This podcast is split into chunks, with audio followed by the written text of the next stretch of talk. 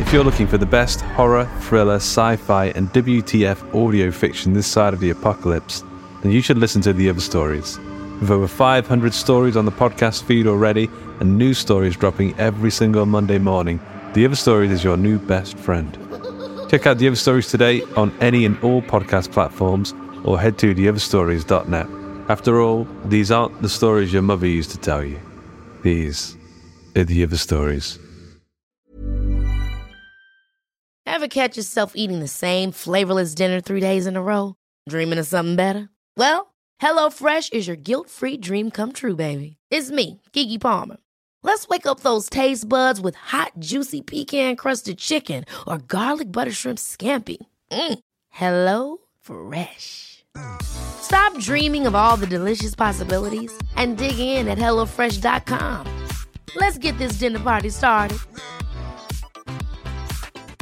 I'm Sandra, and I'm just the professional your small business was looking for. But you didn't hire me because you didn't use LinkedIn jobs. LinkedIn has professionals you can't find anywhere else, including those who aren't actively looking for a new job but might be open to the perfect role, like me. In a given month, over 70% of LinkedIn users don't visit other leading job sites. So if you're not looking on LinkedIn, you'll miss out on great candidates like Sandra. Start hiring professionals like a professional. Post your free job on linkedin.com/achieve slash achieve today.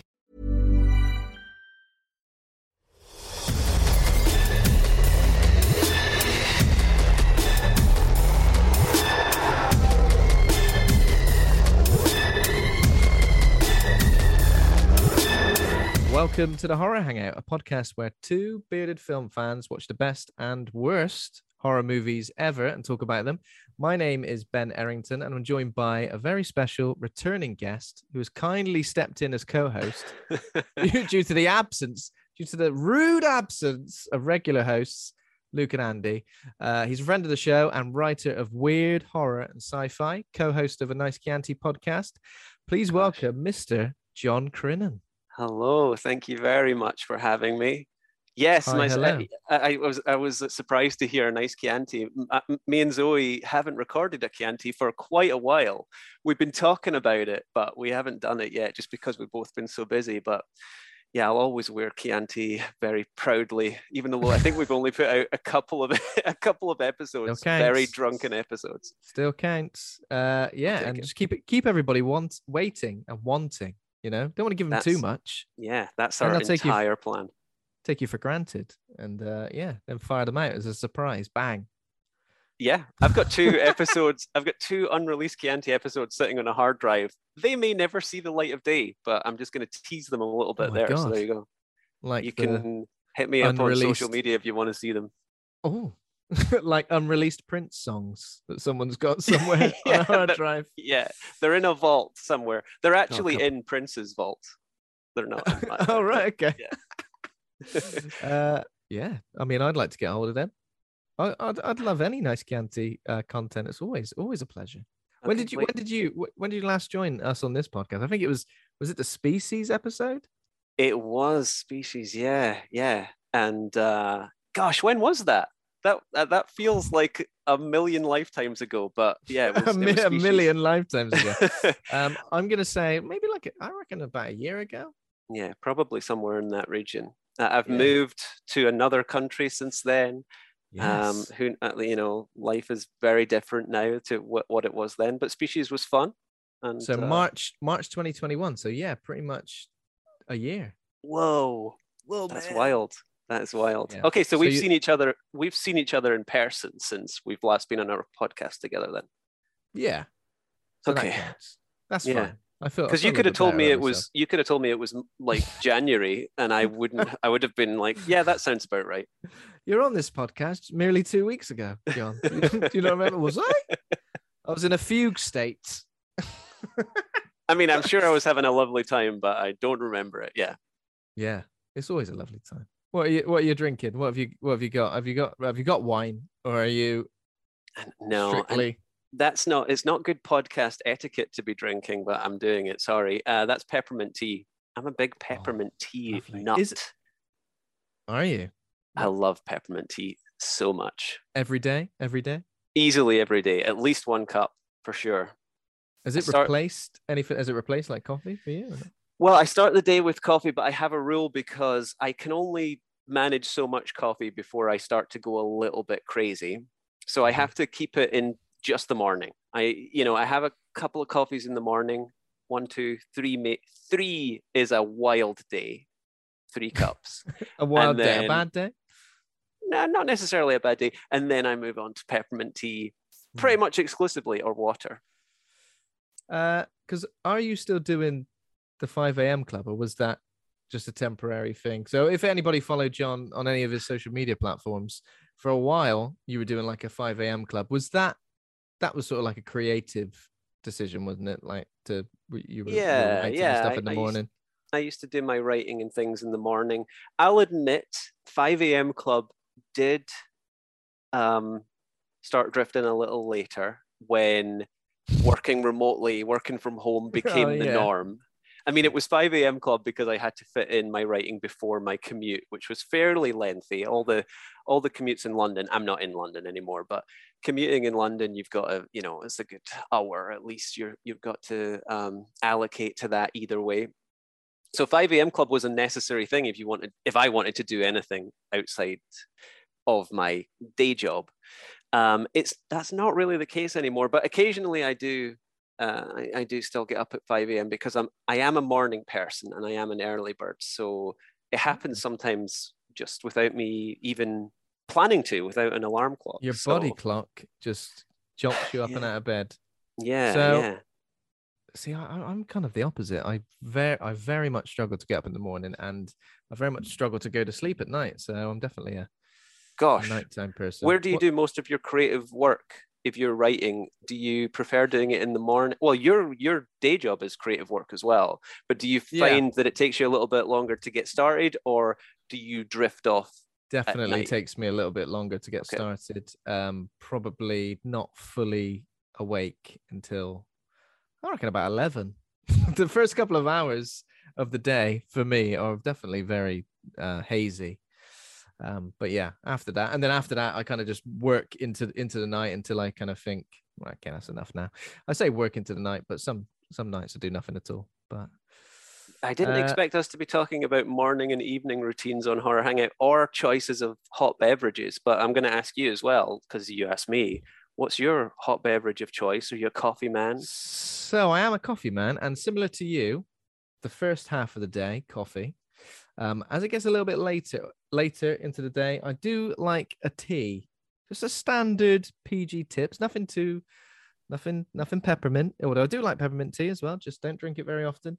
Uh, and yeah, it- as the night, as the day goes on, a couple of teas as well, and then I'm done. I, I although I can drink coffee quite late and then pretty much go straight to sleep if I need to. That's an impressive skill. Very impressive. I'll this get- is all get- this I'll- chat is making me thirsty. I'll get that on this. Get that on the CV. Uh, you say you weren't expecting to discuss these things. However, when we start the podcast, it often does go into strange territory. I think me and Andy have discussed Power Rangers, maybe uh, at one point. So yeah, this is fairly straightforward. I think fairly normal. Oh, okay, good. Uh, but let's we'll, we'll get into some horror content because that's why we're all that's why we're all here. I That's why we're hanging out. That's why we're hanging out on the horror hangout. Uh, so this is probably the, this is the first episode I've done without Luke or Andy. Oh my gosh, really? Do you know what? I love, bloody love it. Do You know what? This is I want this from now on, even if I'm on my own. wow, Uh, I feel very special. I mean, this is a memorable. This is going to be memorable for you as the first time without It e- either of your already is. co-hosts. It already is. It already. But thank, well, uh, thanks, thanks for us for stepping in. And I guess at fairly short notice, because if you listen to last week's podcast, I pretty much found out that Luke and Andy weren't going to be available for this episode uh, while we were recording. Uh, and obviously, because I'm a because I'm such a lovely guy, I reacted nicely. And we should have waited till after we finished recording was when I let them have the full force of my anger and frustration. How could you do that to me? But of course, I felt totally at ease because I knew Mr. John Crinham would be available and ready. Well, I say I knew you would be available. I mean, I didn't. I didn't. I like your confidence, but yeah. um, Just assumed he'd have nothing on on Tuesday evening. No, I was very happy to come along. It's always nice uh, to join you or you guys when Luke and Andy are here as well. Although I don't know if I've ever. Oh no, of course I have been on when Andy's been on because we did the the Chianti quiz quiz, episode, yeah, the Chianti which was quiz, the which is still infamous. it's still my I've you know I'm I'm I'm not exactly a veteran podcaster. I've been on many shows. I've been guests. I've had my own shows, and I enjoy podcasting. But that quiz episode remains my very very favorite podcast Yeah. experience ever. I have actually I never listened to the shows that I've been on myself ever because why would I? I've done it before. I actually have listened to that episode since, and it still makes me giggle so Yeah. much. It was so much fun. the quiz ones are fun to listen back to because I kind of forget like what even what my answers were to Well, questions. it's perfectly understandable why you would forget in that Yeah. particular case. but also, also, you and Zoe are officially the only the only uh, duo to have beaten us because we recently, well, I say recently, you know, it was the end of year podcast special where we took on an earful podcast, and me and Luke beat them as well. Gosh, So officially, uh, we we can't say we're unbeaten because you and Zoe have defeated us, and in a way, you have the crown, so you should have defended it against an earful podcast. Weirdly, with just us in the background, just just watching. Just Who's gonna win it then? Come on. N- well, So, no, yeah. it's it's. Uh, it, I was very happy to take part, and we, we got we got lucky, and it was good. But it was really, I mean, the, the victory was lovely, but I, I remember it fondly for everything else that came before that. Oh yeah, Um, it, it was it was a lot was of fun. it was good You fun. made and me. Oh, there's s- a- sorry. Go sorry, ahead. I was going to say there's it, Andy obviously puts a hell of a lot of effort into the questions, and it takes him a while. But I almost want one all the time. like it's almost like I want one like every month or something. He's like, well, I can't. There's just too many, too much effort. What were you? What were you going to say, then, John? I was just going to say it made me think, and it would be utterly chaotic, but I mean, that I kind of like chaos. Uh, so I I think it would be so fun to have an episode where you had multiple um, other. Po- so obviously, one podcast against the horror hangout, but what if it was? Two, Oh, po- what if there was three podcasts? You know, four podcasts. I don't know how What if there how was a you would way? manage to do that, but it would be. Oh gosh, how much fun would that be? How that sounds like fun. How would Zoom handle it? But we should have some sort of like buzzer buzzing in to Yeah. To get the answer because then there would be like horror knowledge would be on the line, but also your speed. someone, surely someone has made some kind of Zoom add-on or something like that that is because you know think about uh, all the working from home and Zoom parties that everyone's been doing over the last couple of years. Everyone's doing you know sort of quiz type things. M- Me and my family and friends have done like random Zoom quizzes Hmm. back in lockdown, so there must be a buzzer, something or other. I, I don't know. We're gonna have to look bring it into it. We have to look into it for the next for for the next quiz episode. I'm sure Andy Andy will love that. Yeah. Always planning quiz. I think I went through a, fa- a phase as well of every guest we had on. I chat. I couldn't help but challenge them to do a quiz. I think you know it. Do you think you know the answer to this? Well, come and challenge us for it. I, I love it. I love the confidence. Okay. So uh, I do have some horror news, which is uh, which starts with something that you mentioned before the show as well. So the Stranger Things 4 trailer has dropped. I was a bit confused. I kind of thought we'd already seen a trailer, but it, I guess it was like a teaser, wasn't it? We saw a teaser, Um, yeah, for sure, a, a while ago. You're, you're right. We definitely saw a teaser, but this is a the long first time ago. full, full trailer, and it is a big cinematic trailer. Yeah, there's a lot of interesting stuff going on. Uh, some guy like playing guitar. Uh, there's a guy shredding. There's like Robert Englund is in it as a new character called Victor Creel, whose eyes look all. What do his eyes look like? All smushed. his eyes are all, all smushed, and obviously there looks like there's a new big bad scary creature upside down beastie looks a bit um what does he look like looks a bit like psycho gore psycho Goreman but he also yeah, looks a Psycho bit like- Goreman's a good shout, actually. Yeah. do you remember that movie Star Kid? Which had like, you remember this? It was from like, I swear it's like the late 90s. It's got the little kid from Jurassic Park is in it, bit, bit older, and he he can pilot this like alien ship. It reminded me a bit Oh, like ring- that. He looked, This a rings bit- a bell. I, I can't picture it though, but it does ring a bell. There aren't many um, movies that I have like this, but that is one of those movies where I feel like I'm in the minority of people who've actually seen it. But anyway, you climb into it, and inside, it almost looks like an inside out weird thing. This guy, this creature at the end of this trailer looked a bit like that. Um, oh, okay. I'm going to be Googling Star Kid now. I kind of thought I was not over Stranger Things, but definitely not as hyped as perhaps I was at the end of season three. So I think when season three ended, I was like, oh God, can't wait to see what's going to happen. Obviously, it's been a longer time period between seasons Yeah. because I guess because of COVID, and they're splitting this season into two parts, I believe. So there's like a volume, season four, volume one. Um, and all the kids look about 38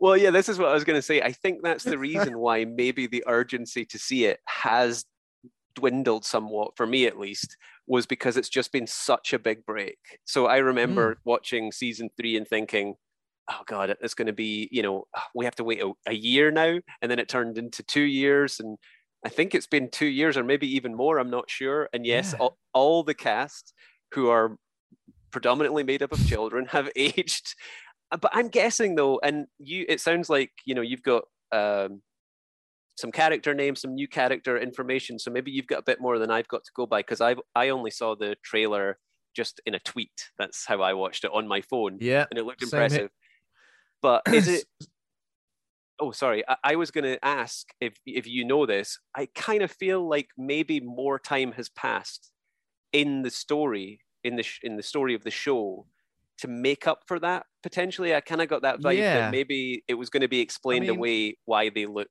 so much older than they were Possibly because at the end of season three, they left Hawkins, Hmm. didn't they? Yeah. And and uh, what's his name? Uh, Jim Hopper ended up in, In- some sort of Russian yeah sort of establishment, uh, sort of and prison type prison, deal. yeah. And yeah work camp thing and I sort of assumed that a little bit of time had passed, but I guess if that's the case, they can sort of say three years later, two years later, and that kind of makes sense. I think another one of the reasons is strange is because we've seen a lot of this cast in like movies, you know, like uh, Millie Bobby Brown in movies. Um, what's his name in Ghostbusters as well? What is his name? Finn Wolfhard. yeah. So we've kind of seen them growing up before our eyes, appearing in other things. And that now, when we go back to Stranger Things, the thing we first saw them in, it's kind of odd to see that drastic change from like the earlier series. When you see what they look like in series in, in series one, it's kind yeah of insane. yeah I, I- I recently watched uh, some featurettes, uh, sorry, uh, some documentary type things about the It movies, which are only two years apart, I believe, and they had to de-age Finn Wolfhard uh, using using CGI because, like, in two years he'd I don't know grown a soul patch. I don't, I don't know. yeah, that's exactly it. That's the reason they gave. Well, I think um, it looks like they've de-aged uh, Millie Bobby Brown as well in this trailer. There's some shots Ah, that oh, looked yeah. like it was she's got short her. Yeah, when you know, obviously they have some flashbacks or something like that. So they're playing around with some de-aging, but I can't imagine they're going to de-age all the Oh kids. no, they can't. No, um, Yeah. but yeah, I think looks great. I don't really want to see any more. We've seen an official trailer. I've seen a teaser. Now let's just, yeah, I'll just wait. I don't need to see any additional trailers. Let's just wait and see what happens. But Yeah, it's not that long. And I'm guessing they'll drop all of volume one in one go and then split it up and drop volume two Hmm. like the month later. So that kind of works. Hmm. I'll hold I'll hold off. I will avoid rewatching the first three seasons because as much as I enjoyed season one and even season three, season two didn't I, I seem to remember not feeling that quite as much. And also I think the the aging of the cast will be even more Even more. apparent if I go back and let myself watch the originals.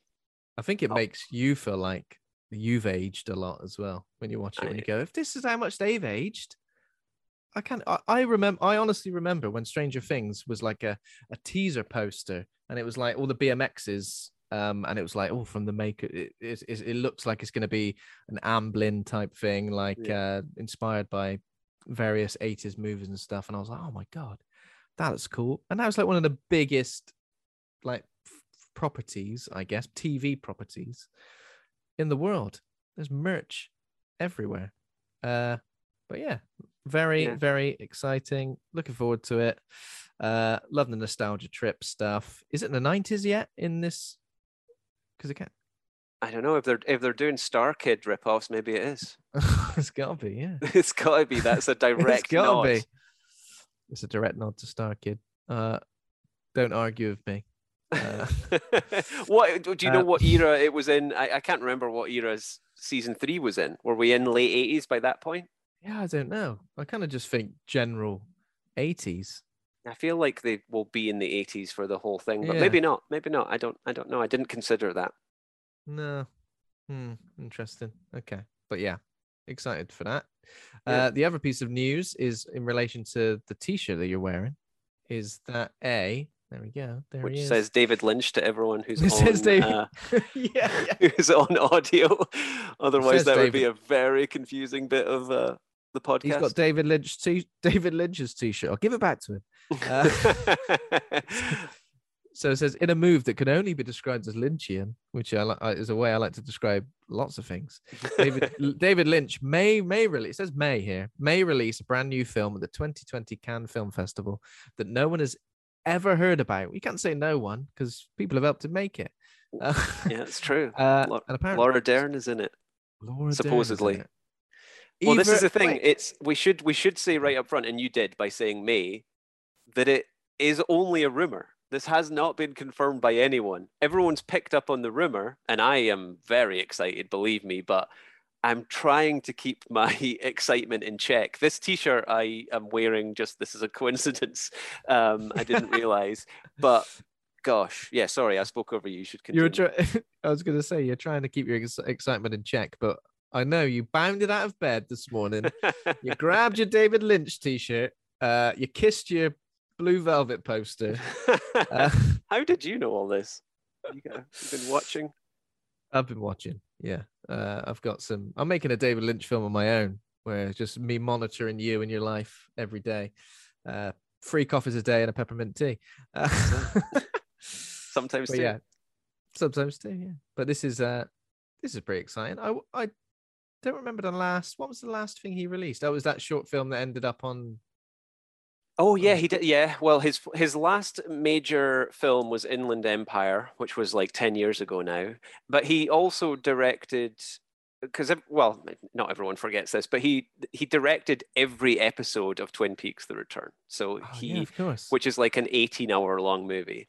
So we have been very, uh, us David Lynch fans have been spoiled, honestly, because Twin Peaks The Return is a masterpiece, in my opinion. And yes, he did release, um, was it what, what Jack did? Oh gosh, I'm going to lose my Oh, David yeah. Lynch street cred now, but um, I, I forget what that Netflix film was called because I'm more, um, he's got a lot of short films. What did Jack do? the little monkey. Uh, yeah. I I yeah, I had to Google that. I couldn't quite remember. Um 2017. See again, that feels like if someone said, When did you last see that this little short film? Be like, Oh, it's last year sometime, wasn't it?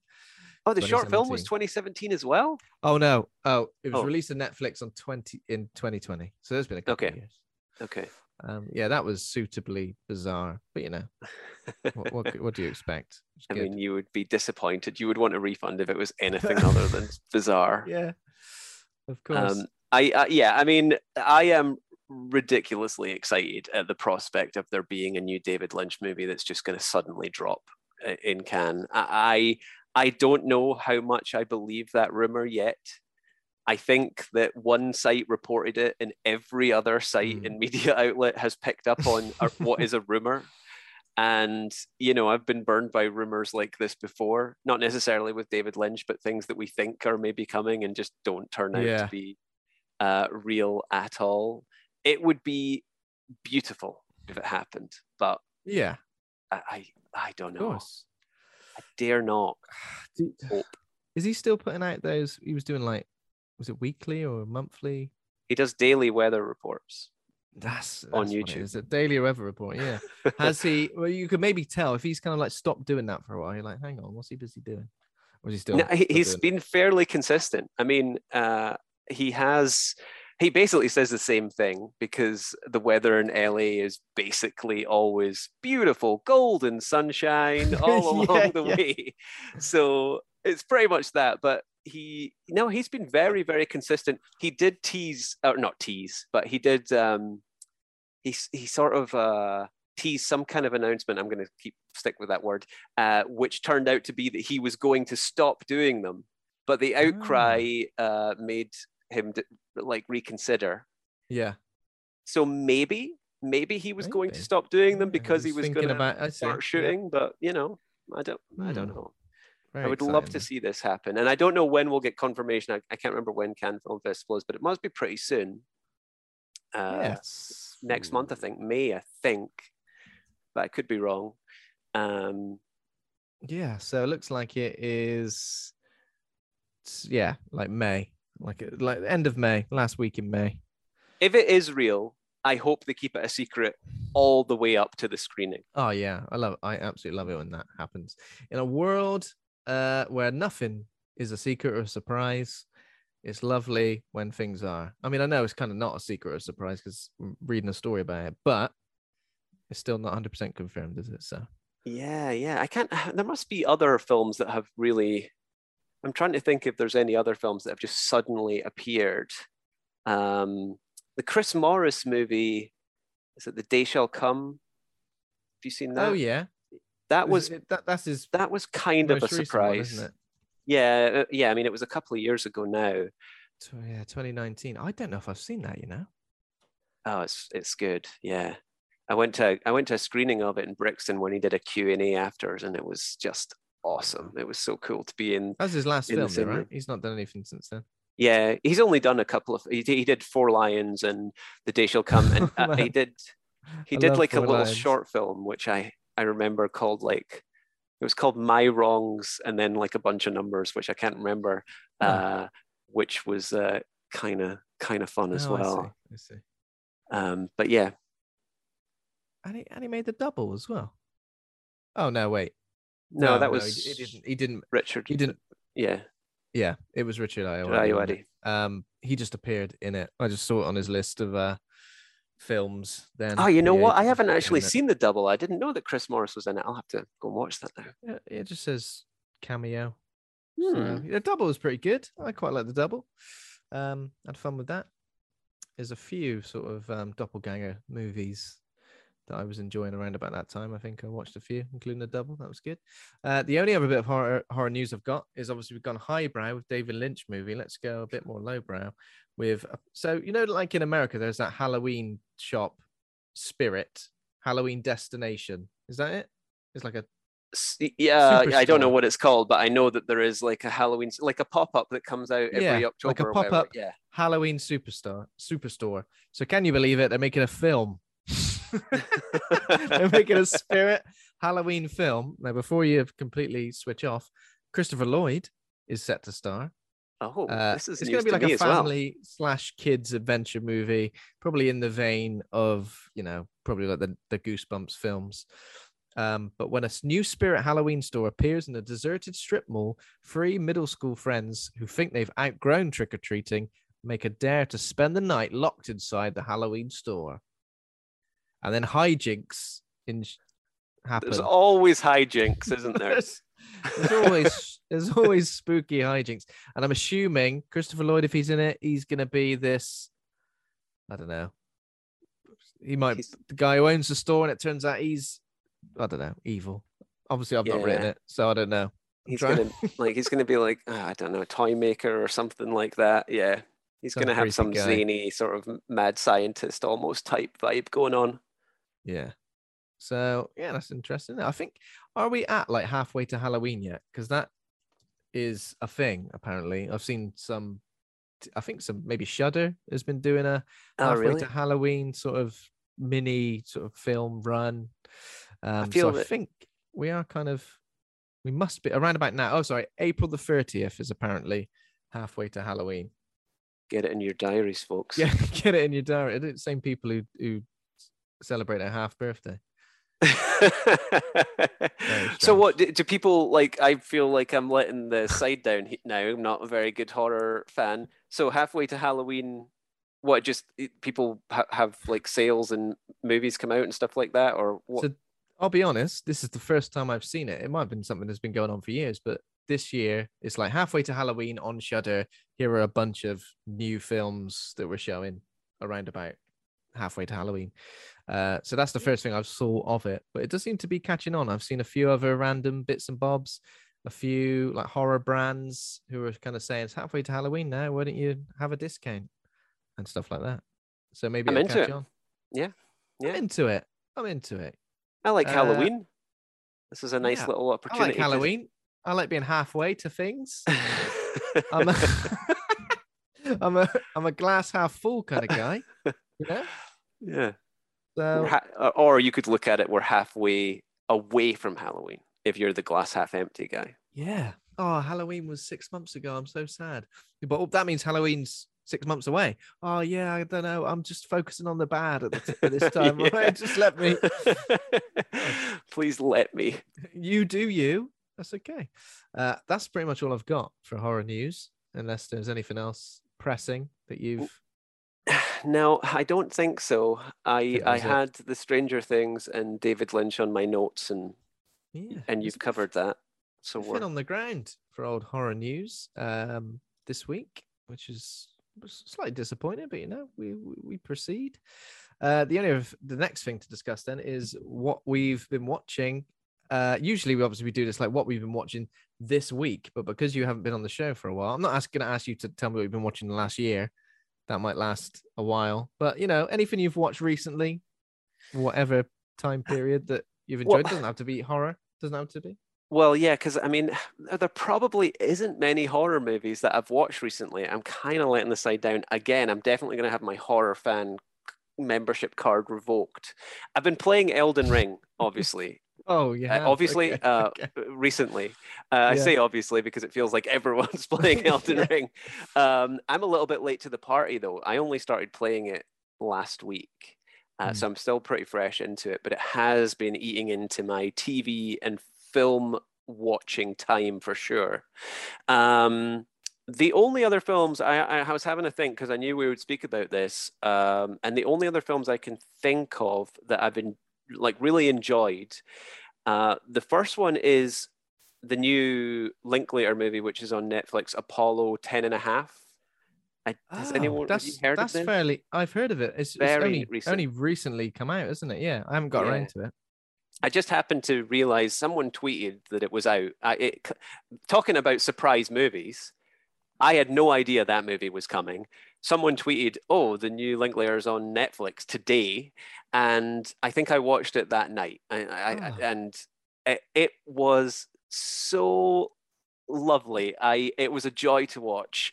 It's very sweet. Basically, uh, uh, it, it's um, an animated movie. It's like his uh, a Scanner Darkly style of animation. I believe it's Ah, called yeah, okay. rotoscoping, but I could be wrong. Yeah, is it Um, like it's it's a weird combination? It's like rotoscoping, but it's also like sh- cell shaded in a way. Is that is it like that or not? Yeah, yeah. It, it's it, it feels like that. It feels very much like a Scanner Darkly. Maybe not quite as highly stylized as a Scanner Mm. Darkly was, but definitely there's a, it's similar. Uh, I don't have the vocabulary or the terminology to be correct. I think it's rotoscoping. Maybe there's cell shading as well. Not 100% sure, but animated over you know a- actual actors, you can kind of tell that it's uh, yeah. that it's been uh, that someone has acted out the the what's going on on screen. Mm. It's a yeah, it's an absolute joy. A story about this ten year old kid around the time of the moon landings in Houston, and I don't want to say too much about it because I, I was I went into it blind and I didn't really know what the the uh, the gist of the story was and it's a really really fun i mean maybe it's on the netflix um, description page for all i know and i'm not I'm, I'm just being cagey about it for no reason but i had no idea what the story was about. And yeah it's kind of like a series of little vignettes uh, almost. Um, it's, it's a joy. I don't want to say too much about it in case people don't know uh, what it is and then they can go into it in the same way i did. I loved it. It was so much fun. I Uh, uh, I didn't know it was out, so I'll definitely check that out. I think Yeah, the last Linklater film I watched was Boyhood, possibly. Okay. A little while ago. Yeah. Um, and then I guess a Scanner Darkly before that. So, Gosh. which yeah. I love. Which I, I definitely need to revisit that. It's been, it's been a long time since I've seen that. Um, Did you see yeah. a Waking Life? I think it's called, or maybe it's just called Waking Life. It kind of Hmm. preceded. It's, it's another one of his animated ones, and it preceded Scanner Oh, okay. I remember seeing it as a student, and I was like laying awake in the middle of the night, and it came on in like Channel Four, and I didn't see the start. I didn't Yeah. see the end. I just saw this bit in the middle, and I was like, "What on earth is this movie?" Um, anyway, another recommendation. Uh, Yeah. But yeah, so uh, Apollo 10 and a half. I have I have one more recommendation, but in case you've got one, I'll let you go next. No, I mean, if you've seen anything else, just feel free to mention that. Well, the only other thing that I wrote down and I watched a couple of weeks ago is a movie called Boiling Point, uh, which Yes, has yes, yes. Stephen Graham in it. Uh, it is so good. and, you know, it's not a horror movie, but it's a movie that takes place in one continuous take for the whole uh, 90 minute runtime, or maybe it's even more than 90 minutes, I'm not sure, in a professional restaurant kitchen, like a high pressure, stressful kitchen on this busy night in the restaurant. And it may not be a horror movie, but oh my gosh, it will get your anxiety. It's stressful to watch, honestly. if anybody has worked in in this sort of in Oh, this sort of environment, yeah, you will just be i was just like on edge for the whole thing but on edge in the best way like it sounds it Yeah. makes it sound like it's not pleasant to so watch it's, it's all in one one shot, isn't it? I kept looking, thinking, is that going to be a cut? Was that Yeah. a cut then? yeah I i know right because you sort of do that when you know a little Yeah. bit about how these things are made and if you're a movie fan there's always the moment where they sort of pass through a shadow or like you know there's a little bit i i believe and i could be wrong someone out there may say that i'm wrong i think the whole thing was done in one i could Oh, not yeah. see any doubt it. joins It was really good. Um, I'm with you on that. This one's also on Netflix now, isn't it? I don't think Um, it yeah, was. I watched it on originally, Netflix. But, um, yeah, I just, it's it's got. I guess it's got a slight feeling of being like a stage play, hasn't it? In a way. Um, yeah but just the amount of effort you must think there's gone in to making this. And I'm always interested. You know, when these things are one take, I'm almost like, how many times they do it then? Yeah. I mean, I'm they like- must have done it so many times. Because you think about it, right? And they've Which got to get the best one. you uh, oh, just the stress of being the one person. If you if you're the person with one Oh, line God. and you flub it, oh man, come on. And you go, "Uh, fl- table seven, seven. Oh no! Oh my god! and that must have happened, right? I'd love to see some behind the scenes stuff of like someone just messing up and Yeah. everyone because you've got all the chor- choreography of and, and lines obviously and and and uh you know of the of the cast but don't forget all the choreography of the crew as well is just as vitally important Yeah, of course. um, so just like blocking out the shots, oh my gosh, I can't even imagine how how nightmarish it must be. And there's a couple of moments actually. I remember saying because I was watching it with my flatmate at the time. I remember saying, um, "Oh, they just like walked past a, a reflective surface there, and I've no idea how they managed to keep. Maybe they just like CG'd out or something like that. That's possible. But there's Yeah. you know there's like reflective surfaces. They're in bathrooms at certain points because they follow characters in and out of different rooms in the restaurants. Oh man, it's Yeah, stressful just it's thinking good. about filming it. Yeah, I think if you if you like stress, it's, it's a good one to watch. It kind of reminded me in a way of like a bit like Uncut Gems, where you're just like on the edge of your seat, like pretty much the whole time. Like, God, what, what's going to happen next? Maybe not as stressful as that, but still get put me in that same sort of mindset. Um, but yeah, a really good, really good film. Yeah. Uh, the the only couple of things that I've seen that I thought worth a mention. I should have mentioned this last week actually because I did see it last week, but for some reason I forgot to mention it. I I saw Studio Six Six Six, which is a Foo Fighters horror movie. Um, now I saw the trailer for this. Uh, this is a film I knew nothing about, and then I saw the trailer for it at. I was watching something else at the cinema, and I was like, "Is this real? Is this like an advert? Is this like a, an advert for something? I don't know." Um, and it was always kind of on my list to to to to visit because I thought, okay, well, I, I'm not I'm not like a huge fan of Foo Fighters, but I appreciate some of their stuff and I appreciate them as musicians. They all seem like nice guys. Obviously, recently uh, Taylor Hawkins tragically passed away as well. Um, so that was kind of like, oh, okay, I want to kind of see these guys do their thing um, and and enjoy that. And I mean, it's not it's not perfect, but you know, it's it's a pretty interesting concept. It's got some really good practical, gruesome, gory effects, and there's like a fictional band within it called Dream Widow, yeah. and it's like uh, Foo Fighters instrumental, uh, heavy industrial rock, possibly like I say almost a bit black metal as well. Yeah, they, they, they go there. Uh, they go there. I, I haven't yeah. seen Studio. Sorry, speak over you. I haven't seen uh, the movie, but I've listened to the Dream Dream Widow. Is that the name of the Dream band? Widow. I, I yeah. think so. I think yeah. Uh, I've listened to the album because they released the album on Netflix, and it's banging, man. The album's good. There's like a 13 minute song at the end of it, and, it's kind of in it's in the film. This 13 minute song, and I'm glad they released it because I was like, I want to hear this, whatever this is that they're doing. I want to hear it. Like just and it obviously is them as well. It is Foo Fighters doing it, so it's oh, almost oh, yeah. like insane to think that they've been able to produce this alongside. I I honestly think the soundtrack's possibly better than the film, just because I say that though. But I think everyone involved is surprisingly competent in their performances. That might okay. sound a bit disrespectful, but it's not supposed to. It's supposed to say a rock band doing a doing a, a horror movie. You're a bit like, okay, I kind of know what to expect from this. Um, it's probably going to be a bit cheesy over the top, but no, like Dave Grohl when he's doing the possessed. I mean, we know he's done he's done the devil before. He, he was in Tenacious D music videos and stuff, so we know he's capable of it. But him doing possessed actually is quite believable. Uh, I, yeah, I do want to see it. I there's a certain chainsaw sequence which is like insane, like insane. Like if it was in any other film, we'd be talking about it like one of the one of the best moments of gore of the year practical effects because it's in studio 666 i bet it won't get talked about as much as it should be. Um yeah I'm sold. I, I, I'm sold. I had a I good see it.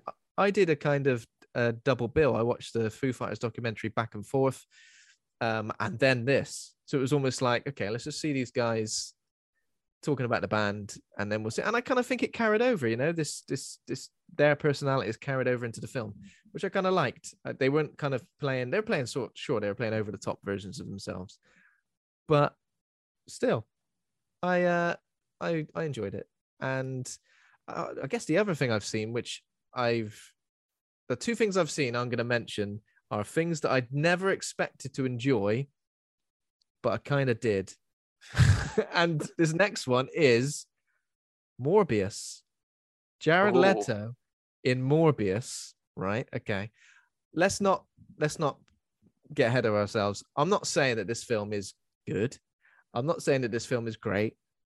I'm not I'm not saying that Jared Leto is going to win any awards for his performance. He's not. But I definitely enjoyed this than I enjoyed this far more than both Venom movies.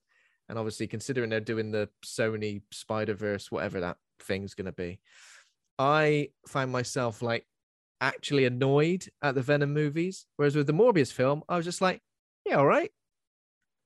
Yeah, it's not terrible. I think Jared, Jared Leto is doing in this film the bare minimum. And honestly, it's working for him. this film will get people, people will talk about this film as if Jared Leto's is is a terrible actor because obviously that's the cool thing to think at the moment. Uh, and sure, it's right in, in places, uh, but he's kind of doing not a lot, and it just it's far more believable. Him being just like a a pretty much blank protagonist could be anyone essentially, but it works for him far more than when he's trying to convey something when he's trying to act if that makes sense i've only heard so i haven't seen more morbius I keep on wanting to say Morpheus. Uh, yeah. um, but I've just seen the the hate online. I guess is the best it's way to describe it. So much hate. I'm I, I I'm I'm gonna put I'm gonna put it out there. Tom Hardy is a fantastic actor. He's in some he's in some of my some of his performances are up there. I think some of my favorites. Uh, I always I think he's one of those actors that always kind of hits a certain beat and is always good. I I hated him in Venom. I was like, what is he doing? It's really really annoying me. But with Jared, honest, like I was physically like squirming while watching both Venom movies. But with Morbius, I had a totally fine time. Is is that because because sometimes you can have the experience where your expectations have been lowered so much by the critical response that you Yeah. actually end up having a fun time, or did you go in like opening night before all that happened, and where No, were so I- you? I only saw it a few days ago, so I, Okay. I I left it a while. Initially, I wasn't gonna go and see it. I wasn't gonna go to the cinema because of all the hate. Um, I think I watched the Mark Kermode um review on on on YouTube, and he was quite damning about anything. And then Jared Leto, the last few things I've seen him in. So I saw Jared Leto in that film, uh, The Little Things, which was kind of like a crime drama, and it, I, I really had a problem with with with Jared Leto and that. I haven't seen House of Gucci, but I understand he's doing a bit of a caricature of an Italian accent in that. Yeah, he's Um, not he's not doing very little in that, as if, as I understand it. I haven't seen it, but I've heard that he is really going for it in that movie. yeah. But with It this- with almost so this much film- that he it feels like he's in a different movie to everybody else. again i can't say because i haven't i haven't seen it um in blade runner 2049 he kind of isn't doing a lot he's doing something I have a deep sorry, I have a deep, deep love for Blade Runner. I think I'm well, well, um, or it's definitely out there. I've spoken a lot about Blade Runner 2049 and my love for it because I'm not a massive Jared Leto fan, and when he p- pops up in a movie that I so completely adore, um, yeah, I think he's he's very, you know, I, I wouldn't say that he's a, a an, an actor who cannot act. He he can, and I've seen him do well in movies. but he, he's an actor who seems because quite an un, if he's understated i think he Hmm. does all right i think it's when he tries to be because someone made a good point where they said uh, jared leto's not not been the lead in anything else before this. And i was Yeah. a bit like well i mean requiem for a dream i guess but it's almost like a co-lead isn't it? Um he's a supporting player in dallas buyers club he's a supporting player in fight club american psycho. But morbius is almost like his first big lead, isn't it? Like obviously, which is kind of mad to think because he's been around insane. for so long. So I mean, uh, uh, you know, American Psycho. Look how young he looks in in that movie, and that Yeah. probably wasn't his even his first role. I'm not sure what his first is. I'm not a huge. Mm. I haven't been following his career, but he pops up in a lot of things. And yeah, it is surprising to know that this is his first leading role. But and he's like I'll see it at some point, He's nearly fifty years old as well. So wow, for that reason alone, I think I'll go. All right, Jared. I mean, I, I I completely get it. He can come across a bit pretentious. He can come across as a bit like I don't know. I hate hearing all the stories about him method acting on the sets of stuff, and apparently walking around on the set of Morbius with a cane because he's trying to. I don't know. That is all a bit wrong and a bit like oh, don't, don't really like that very much. But um, yeah, I had an okay time with Morbius. Don't know if I'd ever need to see it again. Matt Smith is in it as well. Um, I don't think this is a spoiler, but one problem I do have with any superhero movie is when they kind of make the villain the villain but have the same powers as the hero hero as such. I think that trope, for me at least, is is run it has run its course. I don't want it anymore. and I feel like if both the Venom movies are essentially that. Imagine a um, imagine a symbiote. Imagine a Venom, right? Yeah, yeah, yeah. Imagine it latched onto a serial killer. I know Carnage is a huge character from the from the get uh, from the comics, yeah, books, uh, and everything else, TV show, uh, animated show. I know that, but bloody hell, It's- uh, that that was essentially the plot of the first one. There's an evil man, and he's got the symbiote now. Can you believe it? This one. Imagine another evil man with one. Oh yeah, yeah, yeah. Just do so- it needs to do something else, and I feel like Morbius that is something that definitely does get kind of wrong. Is that the villain is the same as the hero? All right. Well, you've you've edged up my expectations just a little bit from where they were, which was pretty much rock bottom, which is potentially dangerous because now I'm Yeah, going I in with like a tiny bit like, oh, well, Ben actually said that this Maybe was good. Oh, I didn't have said good. I think I said it was. It's not good. It's not Oh. great, but it's. It's a uh, oh, It's all right. It's it's fine. it's all right. Okay. It's it's totally fine. I think yeah, me and me and me and my girlfriend Charlie, we kind of looked at each other at the end and just went, "That was that wasn't bad." I think we were both kind of like we both. I think this was maybe the third time that we planned to go and see it. Uh, the other two times we were like, "Nah, leave it. Nah, let's just wait."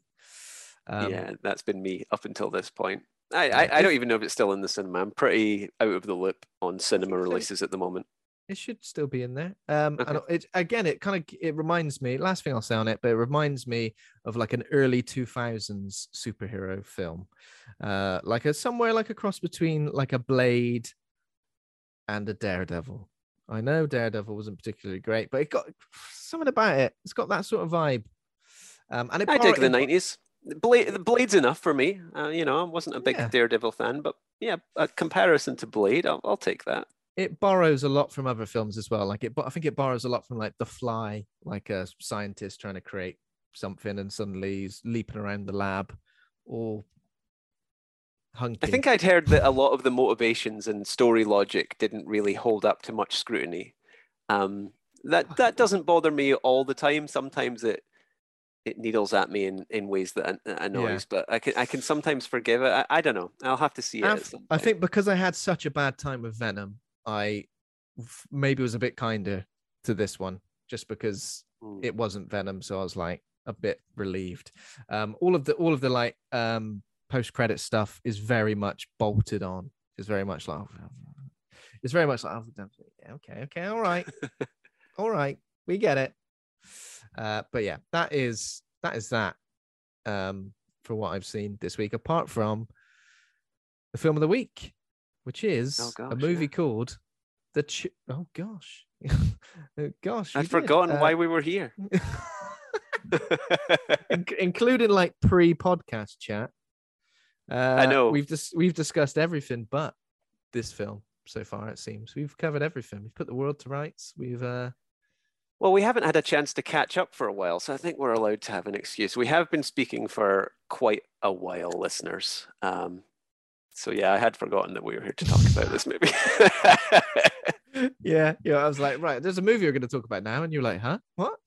Okay, so the film of the week is The Changeling, uh, which is a 1980 Canadian supernatural psychological horror film directed by Peter Medak, starring George C. Scott, Trish Van Devere, and Melvyn Douglas. After the death of his wife and daughter in a car crash, a music professor staying at a long vacant Seattle mansion is dragged into a decades old mystery by an inexplicable presence in the mansion's attic.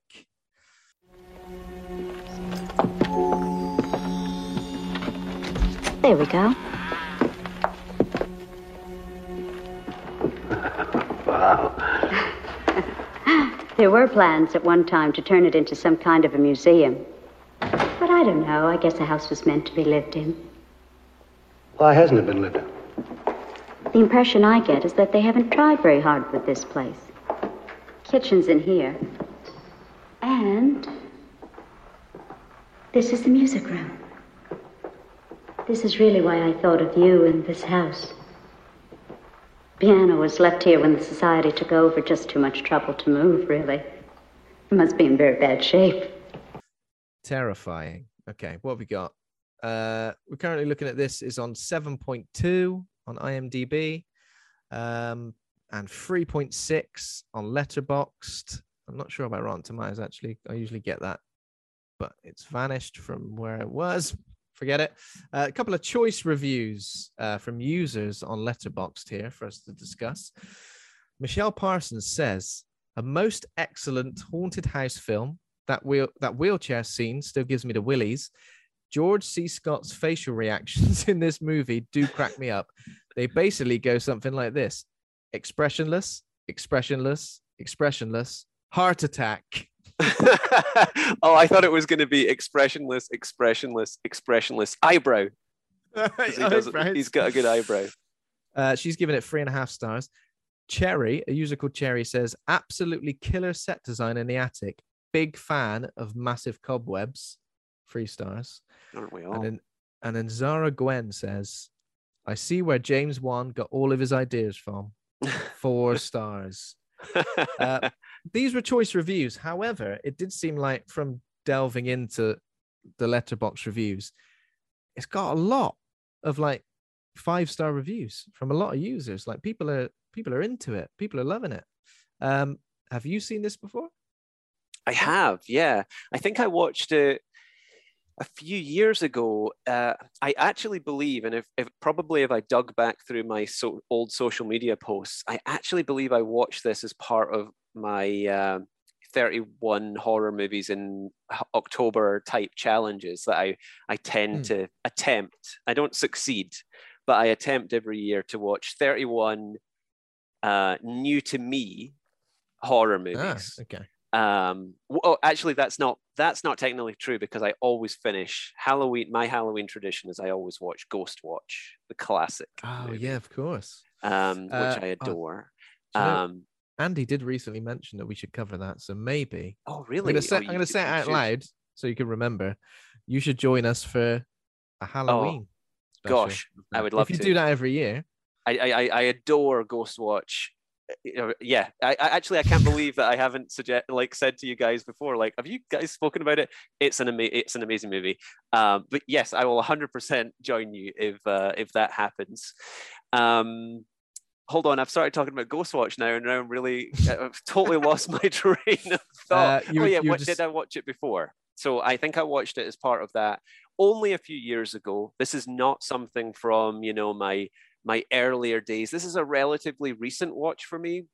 Mm-hmm. So when you asked me to to come on, I was excited because I don't want to, you know, uh, give anything away, but I enjoyed it that that first time I watched it, and getting to rewatch it last night was a treat.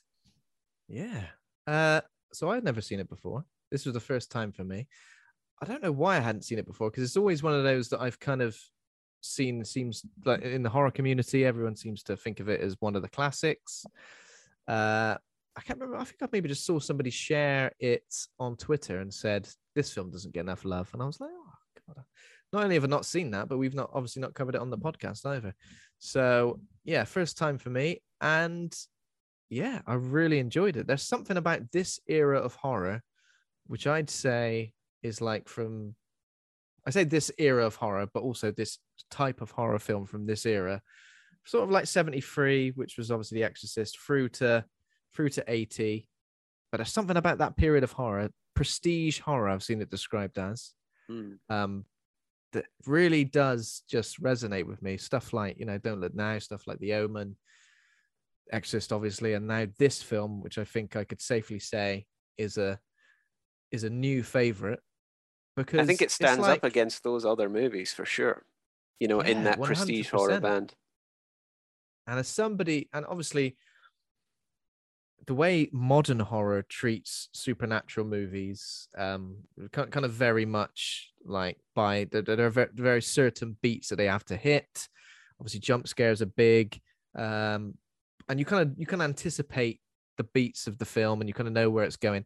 This has got such an interesting central mystery mm. that it kind of really does stand up and the the jet that the, the that creepy atmosphere that's got running through it combined with the scares which are like unconventional scares really. It's not like there's a face or there's a figure or anything like that. And not just unconventional scares but very very effective scares. Like so often yeah. especially when you're a horror fan and you've seen as many haunted house ghost story movies as as we probably have you sort of get you, you sort of get used to it you get into the rhythm of it and you know when things are coming there's something about this movie um it shows very little very very little mm. and something as simple as you know like uh, a bouncing ball bouncing down the, sta- the stairs oh. is absolutely terrifying. And it really yeah. properly it, it, like affects me. I was watching it last night. I've seen it before. I knew what was coming. There were still moments, and I don't want to jump ahead, where literally like the hairs in the back of my neck were standing up. I was like, oh, "This is working," and I, I, don't really fully understand how he how they do it, but it's so effective. I'm totally with you on that. I kind of the hairs on the back of the neck thing have always been like my barometer for how much I enjoy a film. Like it's like the hairs on the back of your neck, and also I get like the sort of goosebumps running up and down my arms, or like weird sort of like shiver where you're a bit like, oh god. Yeah. And it doesn't happen very often, you know, especially I think with the films we cover on this podcast. Obviously, we cover some really really great films, but those genuine scares, and for me, it really has always been that era of horror. Like Exorcist is one of, if not my favorite horror movie. And you know, I get that hair on the back of my neck thing probably like six or seven times, maybe even more.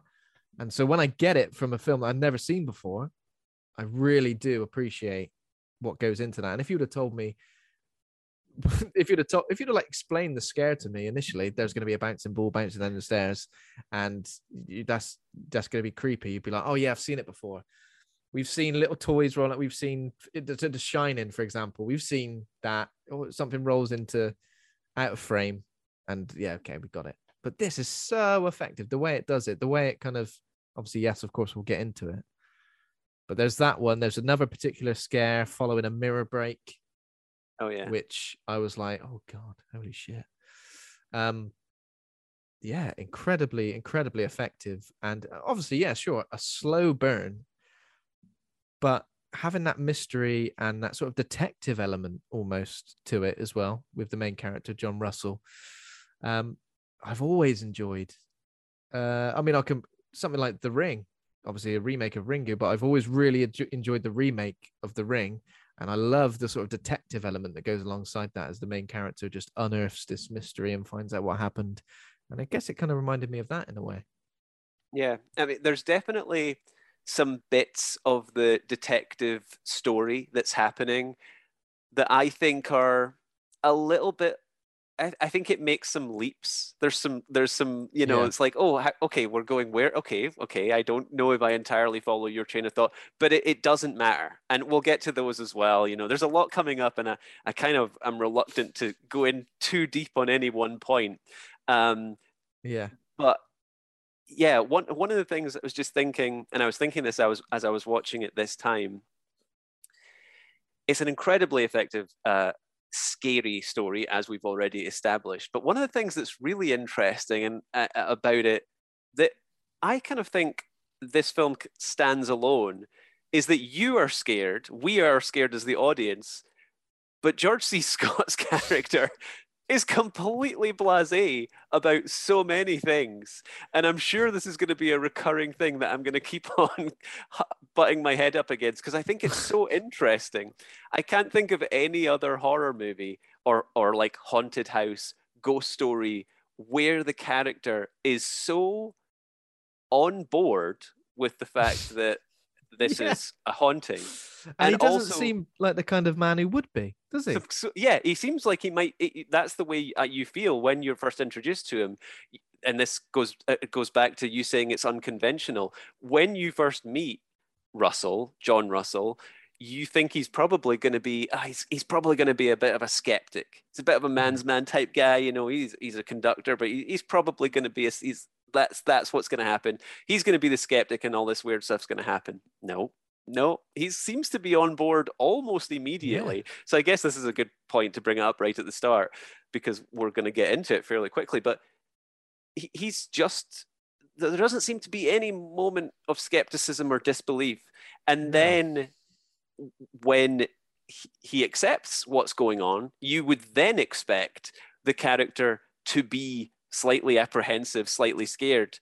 Again, he doesn't seem particularly bothered by what's going on. And he mucks in, like later on, quite Yeah. literally, when he climbs down into a well, which we'll get to. He does all these things that no, that you would be screaming at the screen in any other movie for them not to do because it would make no Yeah. sense for a terrified person to do it. But he completely gets away with it because he's not scared in the slightest. Yet somehow it's still massively effective to the audience. Yeah. Um, he's very hands-on, isn't he? He seems like the kind of guy, right? What right, what's happened here? Get out of the way. Like he's he's the kind of guy, like if you had a if something was wrong with your car and you were fixing it like in the street, you'd walk past and he'd go, What's going on here then? and he'd automatically he'd just, he'd just like, go right out of the way. I'll fix it. Come on, we'll, we'll get you on. We'll get you back on the road before you know it. That's how I feel about most people. What most people were actually like in the eighties before, uh, like Yeah. everything that I need to do now. I have to go. I have to watch about five YouTube videos to learn how to change Yeah. a light bulb or something. But people used to. I just assume that people used to know how to do this stuff. Oh, you know how to it in. wire a plug? That's amazing. I Oh, would have God. to. I would have to Google it. I need to watch at least 10 YouTube videos. But also, I kind of understand that this is what I get from the understanding of the character um, is that because he's experienced this huge loss and he's experienced and he's going through, you know, quite a torrid time of grief, it's almost like maybe before this is how I feel about him as a character. Maybe before he would have been a bit more skeptical, Hmm. but because he's gone through this grief, it's almost like that he's he doesn't seem weak in a way, but this something's this veil has come down in a way. This he's more accepting to things that are happening around him, um, and kind of wanting to fight through it. Almost like it's a bit of a distraction in a way. There is obviously a scene where he's sobbing, and then he does stop sobbing as when there's like a noise. It's Yeah. almost like he's like, "Thank God, there's this house is haunted. I'd have nothing to do." That's a really good point, actually. Yeah, and that that scene, I know, the, I remember the exact moment when that banging just interrupts his grief. And yeah, you're right. It does actually, it does actually give him something to do, and that's an that's an interesting take on it for sure. A very, very interesting character, I think. Uh, For sure, absolutely. And it's one thing, I don't know if we want to talk about, you know, what the, the beats that are happening, but you know, obviously at the start, his uh, his wife and daughter are killed tragically in an accident, and he then makes the move Yeah. to Well, we'll, we'll we'll talk about the plot. We won't we won't talk about every element, but we'll talk about the the key the key bit. So I guess I'll just talk about the cast really quickly. So it's George C. Scott as the main actor, John Russell as the main character. Sorry, um, George C. Scott. I don't think I've seen him in loads of stuff. He was in The Exorcist Three. I was just about to say that I kept on thinking of The Exorcist 3 Yeah. as I was watching it. That'll always be the George C. Scott movie for me. Yeah, and there are some similarities, I guess, in the performance in that. Uh, so he plays Lieutenant William Kinderman. I read I read the book Legion fairly recently as well, and it was Oh. after.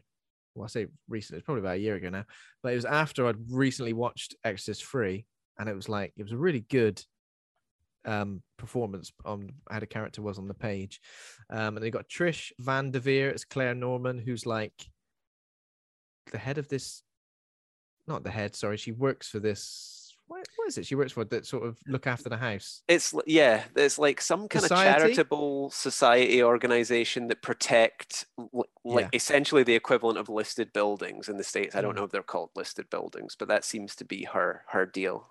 yeah i mean it's pretty much those two uh there are some other supporting characters there's a senator um it obviously becomes more important towards the end of the film there's a police officer um jean marsh plays joanna russell who is um john's wife who does as you mentioned does die in the first scene alongside their young daughter.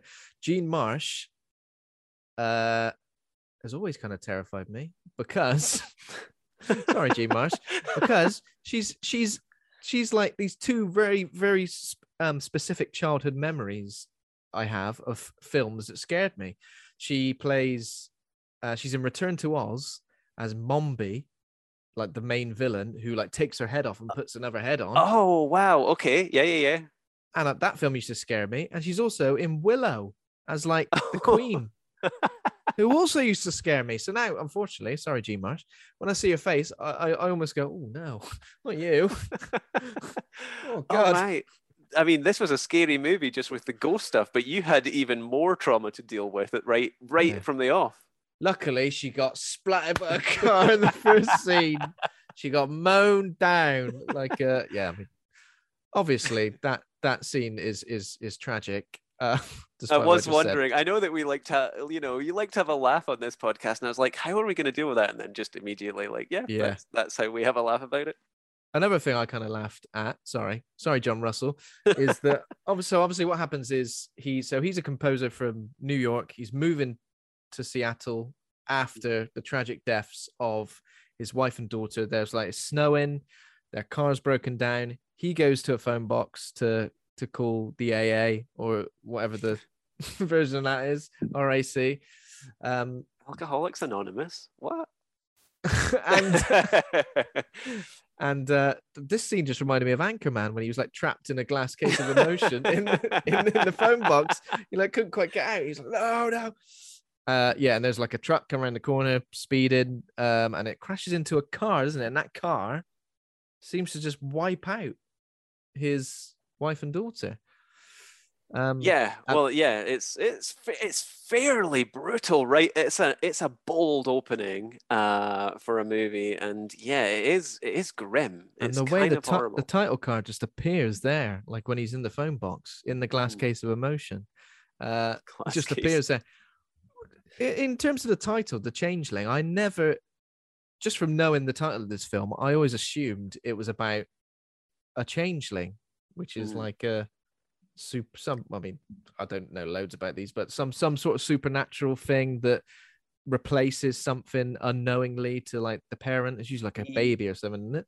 Yeah, my understanding is it was essentially sort of like woodland fairies would take or, or or some kind of creature would take the babies and and replace them with something sort of wrong and like maybe Hmm. you know not quite uh well not quite right but And there is something like that in terms of the origins of this haunting, but it's Mm. not like I mean, obviously it is supernatural, but it's not supernatural in that sense in terms of what a Yeah. changeling is. It kind of just represents something that happens. this is another reason why this film is so successful i think at what it does is because there is like a really satisfying seems like an odd word to describe it but just from a plot and story point of view like it it fe- it feels um like a subst- like substantial in some way. Like it's a it's a very it's a the ghost if you like is a is a very kind of like troubling crime that really and Mm. again i don't want to jump ahead but really is quite a, an interesting moral question that it, that arises from it Hmm. uh, because of things that we'll get into i guess um, when we get Yeah. there Yeah. Um no, I think you're I think you're completely right. So obviously after that tragedy, um John Russell moves to um a mansion. He goes and views it first. So it's like an, an agent, there's an agent of the local society, as we mentioned. Uh, so it's Claire Norman. She tells him that the property's been vacant for 12 years, but obviously someone's been keeping sweeping the floors or whatever, uh, making sure dusting the Uh, books i saw someone was Dusting- dusting yeah, the there's books a guy dusting the books. which I no one's enjoy. bloody read these in 12 years. Uh, does anyone mind if I take them? So it's quite an investment for obviously. So we, we understand George C. Scott. He's a su- successful composer. He's obviously got a bit of got a bit of money behind him. He's gone. Oh, I'll, I'll tell you what. Rather than buying a little place where I can just live on my own and see out the rest of my years, I'll get a massive, massive mansion. it's so absurdly huge so absurdly huge it's obscenely huge this movie. and how far away Yeah, is this New movie, York from from Seattle? In my head, really far away. It's- yeah it's on the different coast isn't it or am i wrong oh gosh i shouldn't have said it out loud in case i'm wrong I don't know, but it's quite far away. It is on a different coast. Yeah, you're right. yeah i yeah i thought so right okay So yeah it's a long way at one point, I was like, he's in New York, and then the next minute he was in Seattle. So obviously, he wasn't in New York. He obviously just moved completely away from New York. Um, One thing that I like about the, about this transition actually as well, because he's having a little conversation before he moves in with some friends, I think that he has in Seattle, and Yep. he says he he describes, and it feels a little bit like an exposition dump because he describes, you know, his his reaction to his wife and daughter dying, which is obviously, you know, to go kind of a little bit mad, and he talks about this really horrible time when he basically lost his mind and he said that was four months ago or some—I I think it was four months. But basically what that does from a story point of view, which is quite interesting, is it tells us how long ago um, it was that he really hit the bottom of his grief. But what he had said before that was I didn't feel anything for a while. So we Mm, actually okay. don't know how much time has passed. okay. Um, it has this satisfying way of making us think that maybe it's just been four months, but maybe it's a bit ambiguous, and maybe he just kept on working and like ignoring this grief for a long time. I, I don't know. Hmm. That just I, I liked I yeah. liked that question mark of going, when did this happen? How long it's been? How long has it been? Because you can't quite get a read on this guy because he's so stoic and, and, and stuff. He's he's this he's kind of impenetrable as a character. Yeah. Yeah, definitely. And uh it yeah, so in that way we don't understand if this is a rash decision, the fact that he's gone, I'm just gonna buy a mansion, or if it's something he has genuinely been thinking about for so long. Um but yeah, so he moves in. I mean, it's, it's, it's quite a nice place. It's got like a study. It's got like a music room, which is obviously good. Oh, it comes with its own piano. Lovely. There's loads of there's loads of furniture around. Like you can have the pick of this. He's like, oh, I've absolutely hit the hit the jackpot. Yeah. You've got your own book duster now. He'll come round every Yeah. Tuesday, dust your books. Dust your books. He's like, Just books though. just your books. Yeah. He's like, he's built a load of dust again. What you been doing with these? Well, not reading them. Is uh, that's how it works. Um, so yeah, pretty, pretty, pretty early on, he starts to experience some unexplained phenomena. But at the same time, it's like the the um this film moves at such a pace, Mm. like such a sort of I don't want to say gla- glacial pace. It's not like super slow. You're not like bored, but it kind of like just feeds you these tiny little snippets and tiny little nuggets of scary stuff without Oh, ever. see, There's no. Sorry, sorry to talk over No, you. go- I, no, I, go I feel slightly differently about this point, though. I do agree that it has a sort of, me- it does have a kind of meandering pace in places, Mm-hmm. but I was actually, like I said at the start, I, this was a rewatch, and it had been a few years since I'd watched it last time. The next scene that we're we're going to describe, because basically where we're at in the story is the, the grief moment where he hears the banging that kind of Ah, knocks him yeah. out of his grief and gives and starts this investigation. But very, very soon after that, we have loud banging uh, in the house. So yeah, you know that's a fairly standard story beat that we know in every haunted house story. There's a scene uh, very soon after it where, and I don't want to jump around too much, but very soon after it where the taps are running, and he Hmm. like he explores the house and finds like oh the sink, the tap in the kitchen sink's running, the one on the second floor is running, and then there's a bath right to the I top. thought he'd been he'd been hit by the wet bandits from Home Alone uh, because the taps are running. He I tell like, you what, they would they would must have thought they were going to clean up when they saw the size of this house. They're like, oh my gosh, we are going to clean up here. There's a This is book duster definitely- who comes round. There's a piano. Do you reckon we get this piano in our van? I mean, yeah. Um, but uh, but uh, apart from the water bandits, si- like uh, the, uh, yeah, them coming around. Um, the the point I was going to make is in any other, I, I think, and maybe I am jumping ahead uh, just a tiny, tiny little bit, but very soon he he explores all the way up with this running water. He gets up to the top, and there's a there's a bathtub where he sees a, a vision of a of a kid. yeah. So does he see the boy? So I think one thing that this film does well at is that I'm not always convinced that we're seeing exactly what John is seeing. I Oh. sometimes feel like we're perhaps seeing we're seeing something. I don't know whether we're seeing like what the house is showing the audience or we're, we're within the house. Because there's a moment later as well where I've already mentioned it and we'll, we'll describe it in more detail, but a, mirror a, mirror smashes. And there's a moment there where I'm like, does John see, has John seen that? Or is it just like, does that make sense what I'm, what I'm saying? it, Is it, it it- just it does it does and his his reaction i think that may be because of how as you mentioned blase his reactions are because if you saw a little boy in a in a bathtub you would just be like what the holy shit what the f-? but he's a bit like oh god oh dear yeah I mean my read on it was that he did see the boy's face basically you know this sort of distorted underwater face but it's just a kind of it- Hmm. it's slightly more than a blink and you'll miss it i mean as an audience member you know exactly what you're looking at but I, my kind of read on it was that maybe it was just a kind of trick he he maybe put it down to a trick of the light but that's an Hmm. interesting interesting question that i hadn't considered maybe as an audience member we're getting a little Yeah, bit more information i think in in in many other films that that were sort of haunted house films you would think right i'm seeing what the character is seeing but i don't know there was something about this film Hiring for your small business? If you're not looking for professionals on LinkedIn, you're looking in the wrong place. That's like looking for your car keys in a fish tank. LinkedIn helps you hire professionals you can't find anywhere else, even those who aren't actively searching for a new job but might be open to the perfect role. In a given month, over 70% of LinkedIn users don't even visit other leading job sites. So start looking in the right place. With LinkedIn, you can hire professionals like a professional. Post your free job on linkedin.com slash achieve today.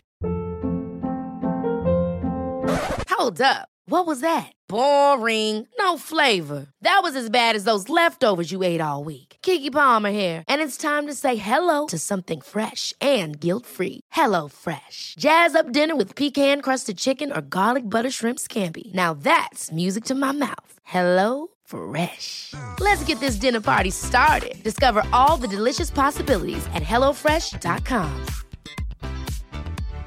Hey, Dave. Yeah, Randy. Since we founded Bombas, we've always said our socks, underwear, and t shirts are super soft. Any new ideas? Maybe sublimely soft. Or disgustingly cozy? Wait, what? I got it. Bombas. Absurdly comfortable essentials for yourself and for those facing homelessness. Because one purchased equals one donated. Wow, did we just write an ad?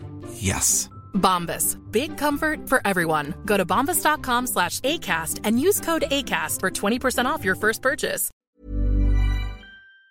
Where I was a bit like unsure. Um, it would make more sense for some of his reactions and how yeah, like, I mean, I'm yeah. not the first person to describe his his sort of performance as stoic. I've seen that kind of mentioned. You know, I looked at the Wikipedia page before uh, before we came online to to talk about it, and I think there some someone in some newspaper reviewed it, and it was like. He's still like this is a really Yeah. odd, uh, an odd take on the character, or an He's odd just way to- slightly to play it. slightly annoyed by proceedings most of the time. He's a bit like, oh, I just want to cry in peace. And there's you banging all the banging all the pipes. So so he does get the the book duster dude, who's also does a bit of plumbing on the side. Oh no, he does Or he- he's- gardening. He's, look, got plumbing, gardening. Yeah, he's a man of many talents. Um, he sort of mentions that the banging was probably just the the boiler. The boiler's got habits, he says, and he says like, uh, Oh yeah, he does. Yeah, you're right. he does, yeah. yeah. He says, and it's an old house, you know. So he's like, no, no, no. But Obviously, his his mu- musicianship comes into it. He's like, no, the banging, it was too rhythmic, and uh he knew exactly what the, the, the structure, the timing was. So he was like, no, no, no, it's not that. Um, obviously, there is a. This is a fairly spooky thing. So I guess we'll set it up by he's trying to write something new, like a new composition, and he's coming up with a certain melody, uh, and he can't quite get it, but he's he's almost there. Um, and he, I think he records it as well, Mhm. and then f- what follows up from there? That's obviously the setup for this scene. Is when he's leaving the house one day, a tiny little piece of red stained glass like seems to like fire out of the window Yeah. at him. like just yeah, from from way up high, just one of these tiny little stained glass panels explodes outwards. Yeah. Um, again, even even now he seems a bit like, well, how peculiar. That's strange. Well, th- this is my yeah, yeah. He yeah, he just picks it up and kind of like starts. he- just goes into detective mode again, like exactly like you described. This is something that distracts him from his grief. And now that I've got that read on it, it's reframing things like live as I'm as I'm talking about it. But this is the point I was going to before I realized I was jumping a little bit too far ahead because we had to go through the banging and the and the water. He he obviously sees uh, he investigates where has this glass come from. He looks up at the front of this massive house which you have behind you and anyone watching the video of this. Yep. and um, It's like this window, isn't it? The top- yeah spots that little window that it has a panel missing. And he goes back inside climbs the stairs and you sort of see him go through. You you kind of get the feeling that he hasn't even fully explored well he hasn't explored this house fully yet because it's so colossal and um, he realizes that he can't quite pinpoint the room where this win this corresponding window should be. And very quickly and uh, uh, apologies if there's anything you want to say but he he just he finds a cupboard realizes there's a bit of a draft coming through it rips down the shelves and finds this this secret this secret room this room that has been hidden away. My point earlier when you were talking about the kind of i know you didn't necessarily describe it as glacial but slow pace my feeling is that the reveal of this room in any other haunted house movie would happen so much later. Yeah. You would okay. have like Yeah. so many things going on, weird little happenings in the house, strange noises, bumps, you know, bumps in the night, whatever, the taps, blah blah blah. I think in most other haunted houses, and, and ghost stories that e- that little segment that really just takes up the first five ten minutes of the movie it feels like it's probably a little bit more. I feel that stretched out to to something more approaching a glacial Mm. pace in other movies. And it's one of the things i love about this is how quickly it gets to it. You know i can joke a little bit about how i thought uh, Russell was going to be this skeptic and how quick he is to accept a ghost. But I kind of like that because I feel sometimes as an audience member, you are already you you already buy into the fact it being uh, like it's a ghost story you know you've seen the trailer you've seen the, the poster whatever you're there to see a ghost story and sometimes it can just annoy you a little bit when the character just seems reluctant to accept Yeah. it i can't think of a movie Mhm. off the top of my head but i've definitely had this feeling in the past where i just feel we are 10 steps ahead of you yeah, yeah, yeah. and you know this movie does not you cannot say that about this movie it's at all not always just- the main character, but there's always someone, isn't there? There's Mm. always a skeptic. Um, when it's a main character is is quite often, but I, Yeah. I do enjoy um how he rips down the shelves as well. He is uh, he is like right, these shelves are getting ripped right down. I'm, not, I'm not gonna get anywhere to get a hammer and start taking the nails out. Uh, I am ripping them down with my bare hands. Um, yeah, and in this room he is like didn't even watch a secret room. youtube video how to take No, down he the shelf not for a second. What are you playing at, John Russell? you animal. I bet, you, I bet he had a splinter in his hand afterwards, so we didn't see that bit. Um, that was why he was sobbing. Uh, so he goes into this room, this like secret room, boarded up. Um, finds basically where that piece of red stained glass had come out of the house. Um, yeah, and it's just cobwebs everywhere. So there's like a bed, isn't there? Basically, it's just like a a room of it's like a kid's room. There's a wheelchair which is completely covered in cobwebs. Um, yeah this place hasn't been stepped in or lived in for a very very long time hmm, a um, hidden attic bedroom, and yeah. So based on that piano scene as well, the the creepy nature of this is that John finds a music box, um, opens it, and it plays. Well, initially, I initially I didn't recognize it. Initially, I wasn't like, "Oh, that's that quality bit of piano he's playing just now." Before I was like, "Well, what is that?" But obviously, then we're we're made to understand that it's the exact same tune that he was playing downstairs when he was trying to to write the music, and he explains to Claire. Claire comes around not long after this, and he's explaining to her a lot of the strange things and the fact that he found the room. I think he shows her the room as well, doesn't he?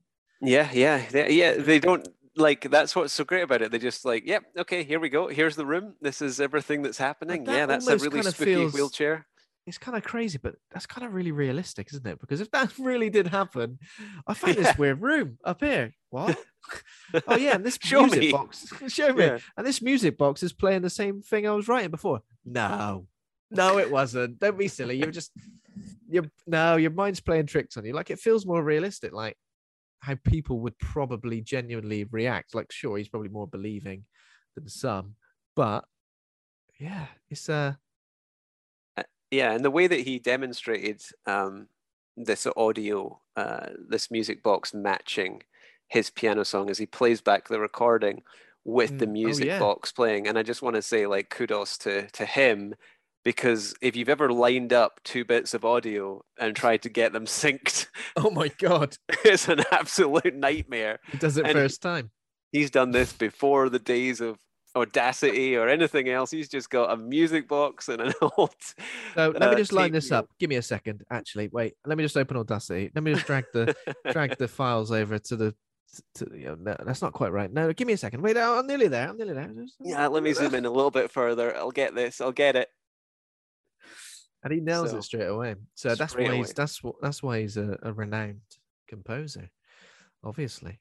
that, that's why everyone showed up to his lecture at the start Oh, of course. That- yeah. that's what he's here for he's like he's going to be lecturing uh, in Yeah. the university and he had a And- class. That's a nice little mo- a nice little character moment that didn't really Mm. d- go anywhere, just to kind of demonstrate how how adored he is as a, as a composer. That he had a his And first also- class had like twenty three signups, and then a full right, lecture yeah. hall turned up. And it demonstrates a bit of his humor as well in this moment, doesn't it? Like he has a bit of a laugh of it, tells a couple of jokes, everybody laughs, and we go, and he goes, right now on with the shit hot piano He's a playing. born entertainer, yeah. He's, he's a born entertainer.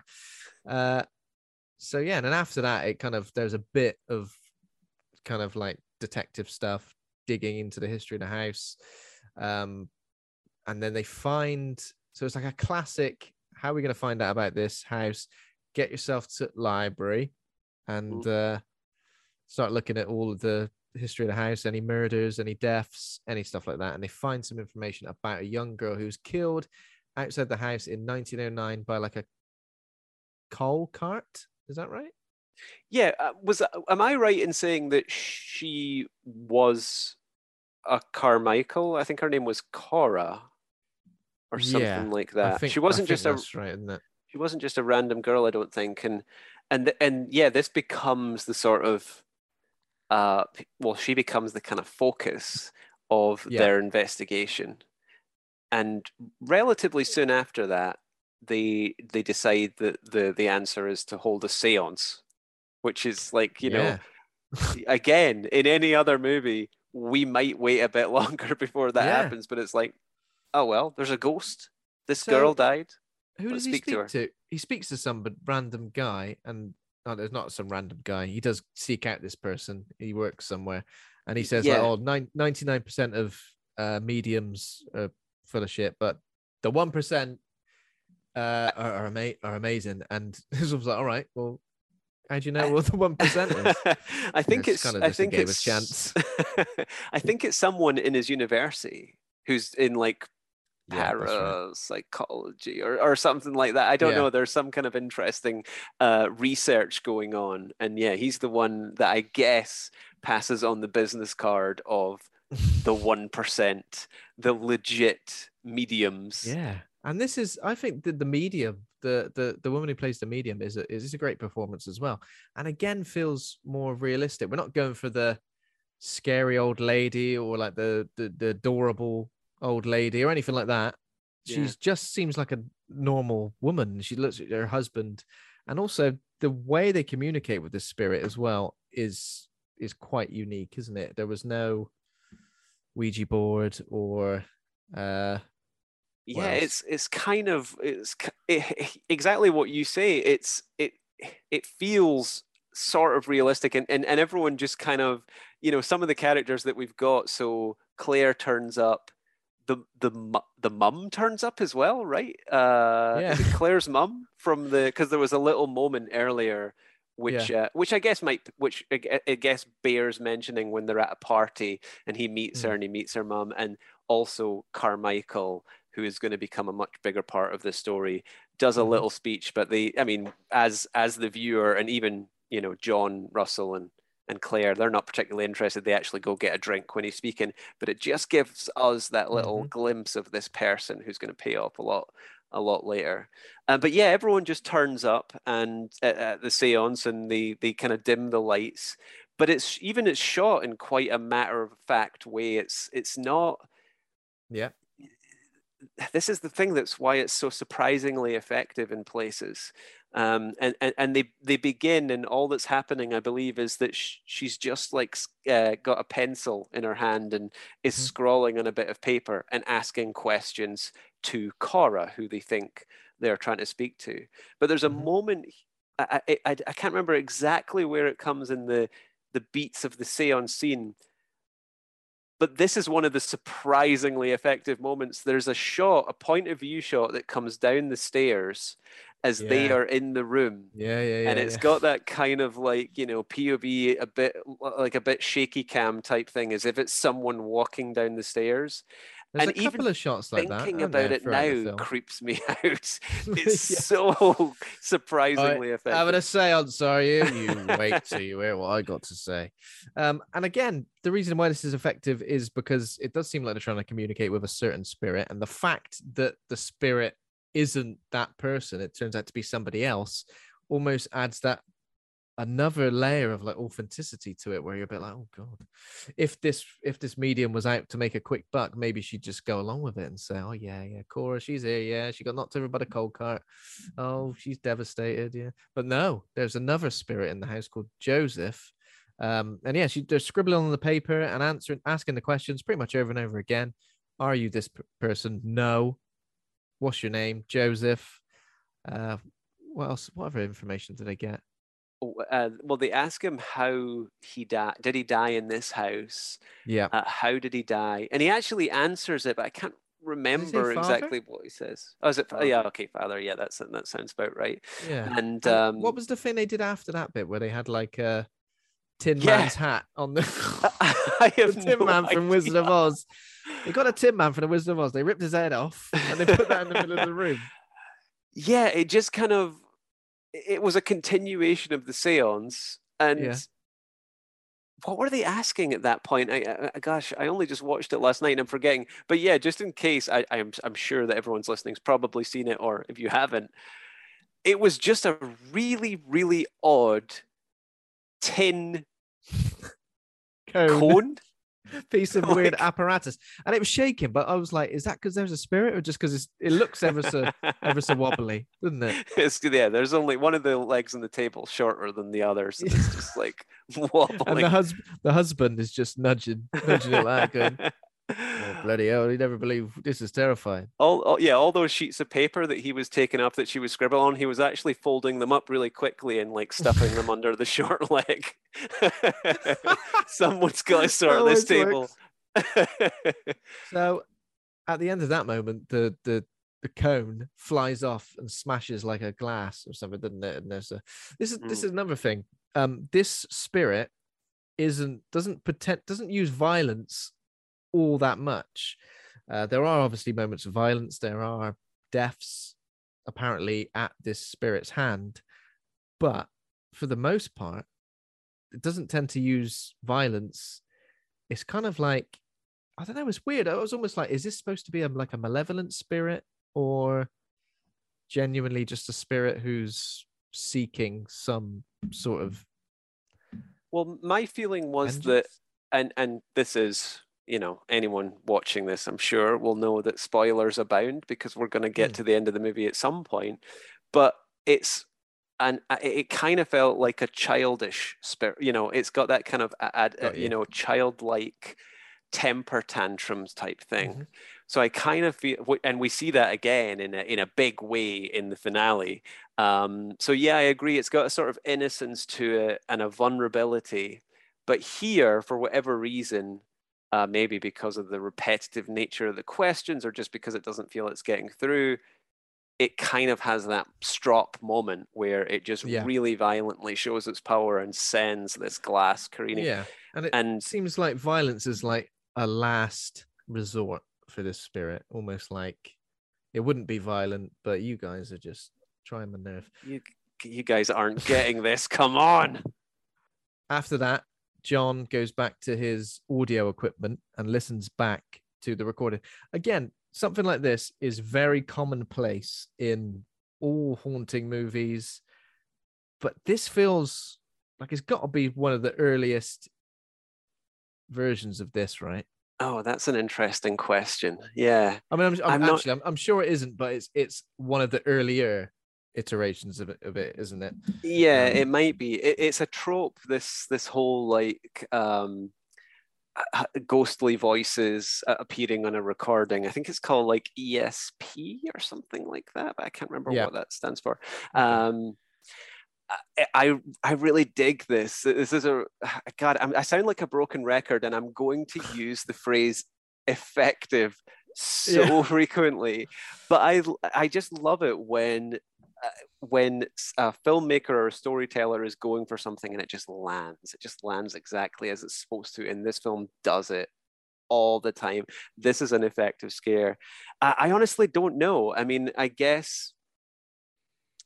Gosh, I wonder what would be the an earlier example of this. But yeah, Is- it's got it's there- got to be early, uh, one of the early ones for Is there sure. anything And like that in, in The Exorcist where they listen back to anything and hear? Uh, Not sure. Not sure. It's not coming. It's not coming to me. But oh gosh, that Maybe I'm going to lose of- my. Uh, maybe I'm thinking cred. of Ex- maybe I'm thinking of Exorcist too. I think there might be something like that. Um, but yeah, I think it feels like a lot of this stuff is just really back to basics, bare bones versions of of you know quite traditional supernatural scares. It just feels like they're done in such a way that they just feel rooted in reality, which I think is why if there was a different character leading proceedings in, in this film, we might be a bit more like, oh, it's not really as as effective as you say.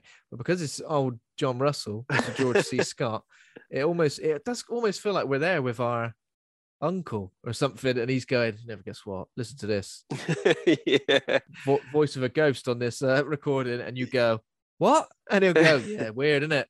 Anyway, uh, like, it's like he you does just- they they do potentially like oversell it because he he like obviously hears it uh, he hears the the faint ghostly not sound of this child speaking on the recording which obviously wasn't in the room when they were doing the seance in the previous scene. And then he like turns it up and he rewinds it and then we hear it. We very clearly distinctly hear it.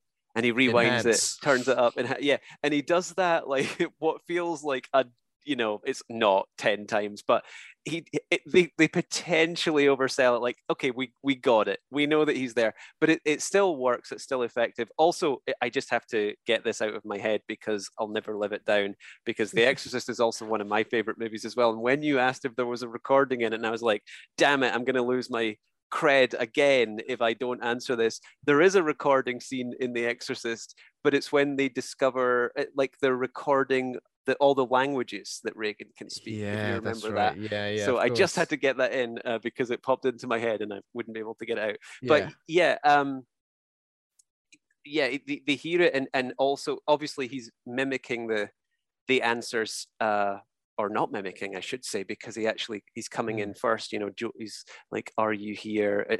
Are you Cora?" or whatever the questions are, and then we hear no, and then we mm-hmm. hear the the medium's assistant, you know, say it very clearly, and it's quite a beautiful little parroting Yeah. of, of that. It, it works. It works really nicely, but we're also now getting extra stuff that they weren't writing down. I feel like, and there was actually a couple of things said that I don't I didn't fully catch. I should have watched it with subtitles that I don't know exactly Mm. what he said, but you said father, which is one of the words I think I missed actually. But there might have even been more that was Yeah, uh, that was said in this thing. Maybe I've maybe I've just imagined that because obviously uh, after this we try and um, John Russell works out what happened to this boy. How did how does he work out that this boy existed and what happened to him? Does he? Um, well, this is the bit where I was talking earlier about the Slows detective story yeah. has Hmm. some leaps. I feel Okay. like maybe yeah. maybe this isn't. Maybe I'm getting a little bit ahead of my uh, ahead of myself. But at the end of this investigation, because uh, yeah, I, I can't remember where. It, obviously, they now have a name, so they can then go back to newspaper clippings or whatever. I actually think they go back to the place where uh, Claire works and try to get some old files. Is, is that Oh, yeah. this part of the story? Yeah, yeah, because that, that's when there's an older woman who works there as well. exactly. We get introduced. We may have met her slightly earlier, but we get introduced to her properly, and she's definitely up to. She's trying to cover up something.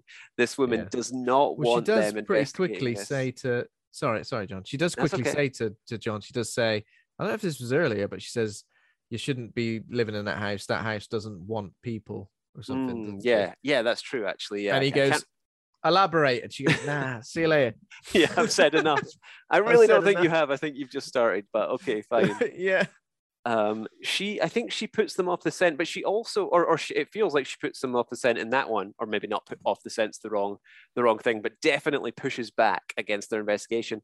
But then this time they ask her uh, who lived there, or, or, gosh, I'm getting mixed up with the the way this falls out. But I feel like that's where they find out something about yeah, Joseph. And the reason why I said earlier, I think there's some leaps in the detective logic. I feel like uh, John Russell puts together what happened with almost cris- with almost 100% accuracy, all in this scene. Immediately. Yeah. He's like, oh, okay, well, you know, obviously, you know, he was a kid that Because got. also, uh, where would where would this information have been? I know he said father, potentially, but where would this information have been? Like that this this is what happened to the boy. Um, he was clearly murdered by his dad. Um, I know because we see a scene, don't we, which obviously is putting this together for us. Um, Yeah. which is whether or not in- he gets to see that is another question, but Yeah. we get to see what happened. And that answer is revealed. He, he puts it together. Sorry, I don't want to speak up. You're going to make another point, but in answer to your question that you just asked, he puts it together through a series of things. So, like they're reading newspaper clippings and they realize that he had a kid that went off to, that got uh, punted off to Switzerland uh, for, for boarding school during the war. Um, and they have this line where he's like, oh, his, his father said that his son wouldn't set foot again on American soil until the war was over, or something like that. So the kid was away, but he also went at one point. He does a lot of investigation really quickly, and he goes and Yeah. looks at the will, and realizes course, that the the son is the main beneficiary of his of the like the grandfather's estate or money, but he right, yeah. has to get to the age of 18 before it becomes um, before it becomes his. And if he and if for whatever reason he doesn't reach reach 18, it won't go to the father. It just all goes to charity. And from those two details of like the the story of being put away to Switzerland. Uh, or maybe it wasn't a boarding school. Maybe it was actually to get treatment because there's another Yeah. bit I of think there's like a pretense that he was to seek treatment. That's um, right. here, Yeah, possibly. yeah. Because it wa- he was a sickly child, potentially not expected to in you know in those days. This is like the the early 1900s. Potentially like you know, um, it's not a sure thing that, that this kid is going to make it to 18, and he very quickly puts together this whole idea of the changeling. Um, yeah. which you know I, I, I maybe if i have some criticisms about this movie it might have been nice if the kind of idea of of what's going on with joseph this this spirit wasn't 100% accurate at this point and maybe they went down a couple Yeah. more dead ends Or maybe Um, revealed more slowly, or in a way, maybe Joseph helps reveal some of this. It almost feels like John gives away and does all the all the hard work. Um, so yeah, the changeling scenario isn't this scenario isn't a supernatural scenario. It is just that boy. It's like an adopted boy came in to replace Joseph, um, but obviously after he was 18. And then we do see the, the scene where his dad murders Joseph. Um, so he's like having a bath. Uh, can you murder someone by just holding their legs up in the bath? well I, I, I mean i mean you saw it right so yes I know, I saw it. I was a bit like, just sit up, wouldn't you? I just go, stop. I mean, he, he is described. He is described as a sickly kid, so that's the only thing that I go. can Okay, put yeah. yet. Like that, maybe he wasn't strong enough to set up. But we also Yeah. learn in this scene as well, go, just cu- harking back to the rhythmic banging. The the sound that he's hearing is not the boiler. It's actually the sound of the little of little Joseph's fists on this Mm. kind of iron tub that he's bathing in, which is kind of it's a really grisly scene actually, um, because Yeah. of the way that it's shot. Like, you know, you can see it's too, you know, this is shot in the 80s. Maybe nowadays that would be, it would be, uh, they might CG it because it's, you know, it's a child actor, but he just like, he just yeah. lifts up his legs and this kid actor The angle as well, great- the way it's shot, it's like really high up in the room, isn't it? yeah it's really quite uncomfortable to watch because Mm. it's it's two actors on on screen and obviously you know they're, they're- he's not actually holding him down and drowning him but it's still like you know anytime there's water involved and someone un- under it it's like oh it makes Mm. me kind of a little bit uneasy um and it's it's it's fairly grisly and the fact that it's in the room that we've already seen and the, the way we've seen the room so far is covered in cobwebs and the fact that we can now see it like in a living breathing with actual the people mentioned in it Yeah, back That back when yeah back when it was lived in. I realize how ridiculous it is for me to describe an actual scene of child murder as fairly grisly, but you know what you know what I mean. it's really realistic, actually. I mean, I'll tell you what. I mean, I've never really thought about it before, but uh, if I've ever seen a child murder on film and I've gone, yeah, it looks about right. That's fairly grisly, yeah, yeah. Early grizzly. uh, so yeah, obviously all that all that detective work is done, and then the boy who replaced Joseph um, when he was like younger, but obviously grew up to be eighteen, um, and then I think they claimed, oh, he's cured now, he's back, he's cured, yeah, eighteen. Well, the idea is that he was shipped off when he was whatever age Joseph was, um, let's say like eight, nine, ten, something like that, and shipped off through all these these years where you go through a lot of changes obviously as a young man uh, so any any differences in appearance would just be described away as oh well Yeah. you know he obviously his treatment has has sorted whatever problems he has and he's grown into a young man so that's how the the, the kind of crime he uh, how this old carmichael expects to get away with it What's Um, kind of strange is that we don't really hear much else about like. Are we hearing about a mother at all? Is there much discussion about a mother? I don't think so. I, I don't remember uh, uh, uh, that. Uh, obviously, the father, the the relationship between the father and the son, um, or maybe not the relationship, but the the sort of way that the changeling, if you like, sort of reveres his father and the way that his father was seen as a great man by everyone in the public eye becomes a big part of the finale. Um, so we Yeah. hear a lot about the the dad character, but yeah, I don't remember the mum really being mentioned. But maybe No. maybe there's something in the clipping. She definitely doesn't get a, Yeah. a portrait or anything like that. We never see that. Uh, yeah. So the next part is when John's investigation leads him to a property built on some land that was once owned by the Carmichael family. I was a bit confused at this moment. I was a bit like, where are, where are we? What's going on? well, Uh, this is another big leap. This is maybe one of the biggest leaps in the detective story Yeah. because he just says, "I'm going to look for it like land owned, and it's got to have a well." And it's like, Yeah. okay, as if like you know and then he's he buried a lot becomes of people in convinced wells. that this is where yeah he basically becomes convinced that this is where Joseph Carmichael was buried or has been dumped down this well, um, and he pretty much gets the answer he's looking for because when he initially questions this this mother who a woman who lives there, she says that her daughter has been having bad dreams, and one of the dreams is that the ghost of of what sounds like Joseph is like crawling up trying to get from beneath the floorboards. This made me think about something that I've often thought about, uh, especially when it comes Oh. to like supernatural films and stuff like that. Can in fiction, how many, how often are do you, do you find occurrences of like a ghost haunting more than one place?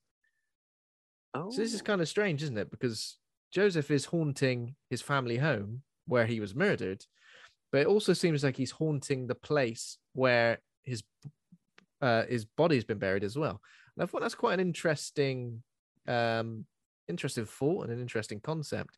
Is that a ghost, a spirit, in some way can haunt more than one place? Uh, there's a couple of moments like that, or, or maybe not. Maybe there's only one other moment which we haven't got to yet that I think maybe the lot. I don't want to be the um actually guy of the logic of like the story and the haunting, yeah, but you know, what can Joseph's spirit actually do? There's another bit coming up with the police guy, which seems to go against maybe the sort of rules that have been set in place. Because yeah, it's an interesting point. Like, is Joseph in two places at once? Can he go out? Because obviously he does go out uh, and follows a car at one point.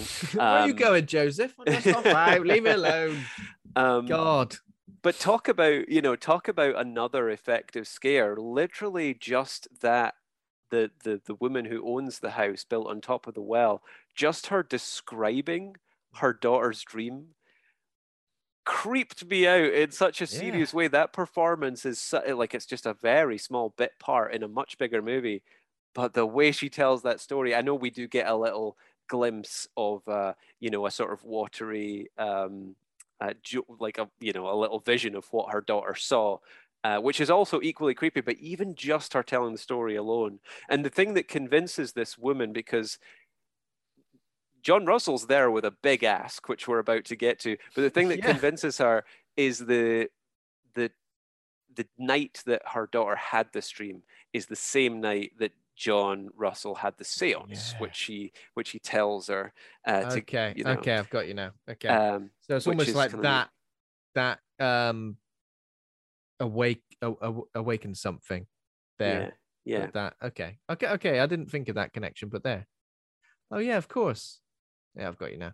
Um, that's great though. I like that. I like the fact that sure we're we're asked these huge jumps in in in in the narrative where we're supposed to believe that this connection's been made, but when the payoff is something like that, where we're like, okay, that coincidence now feels a little bit more like it's almost like sure there are these huge jumps, but in a way, it's almost like John's being guided by some unknowing force that's trying to help him sort of put this together.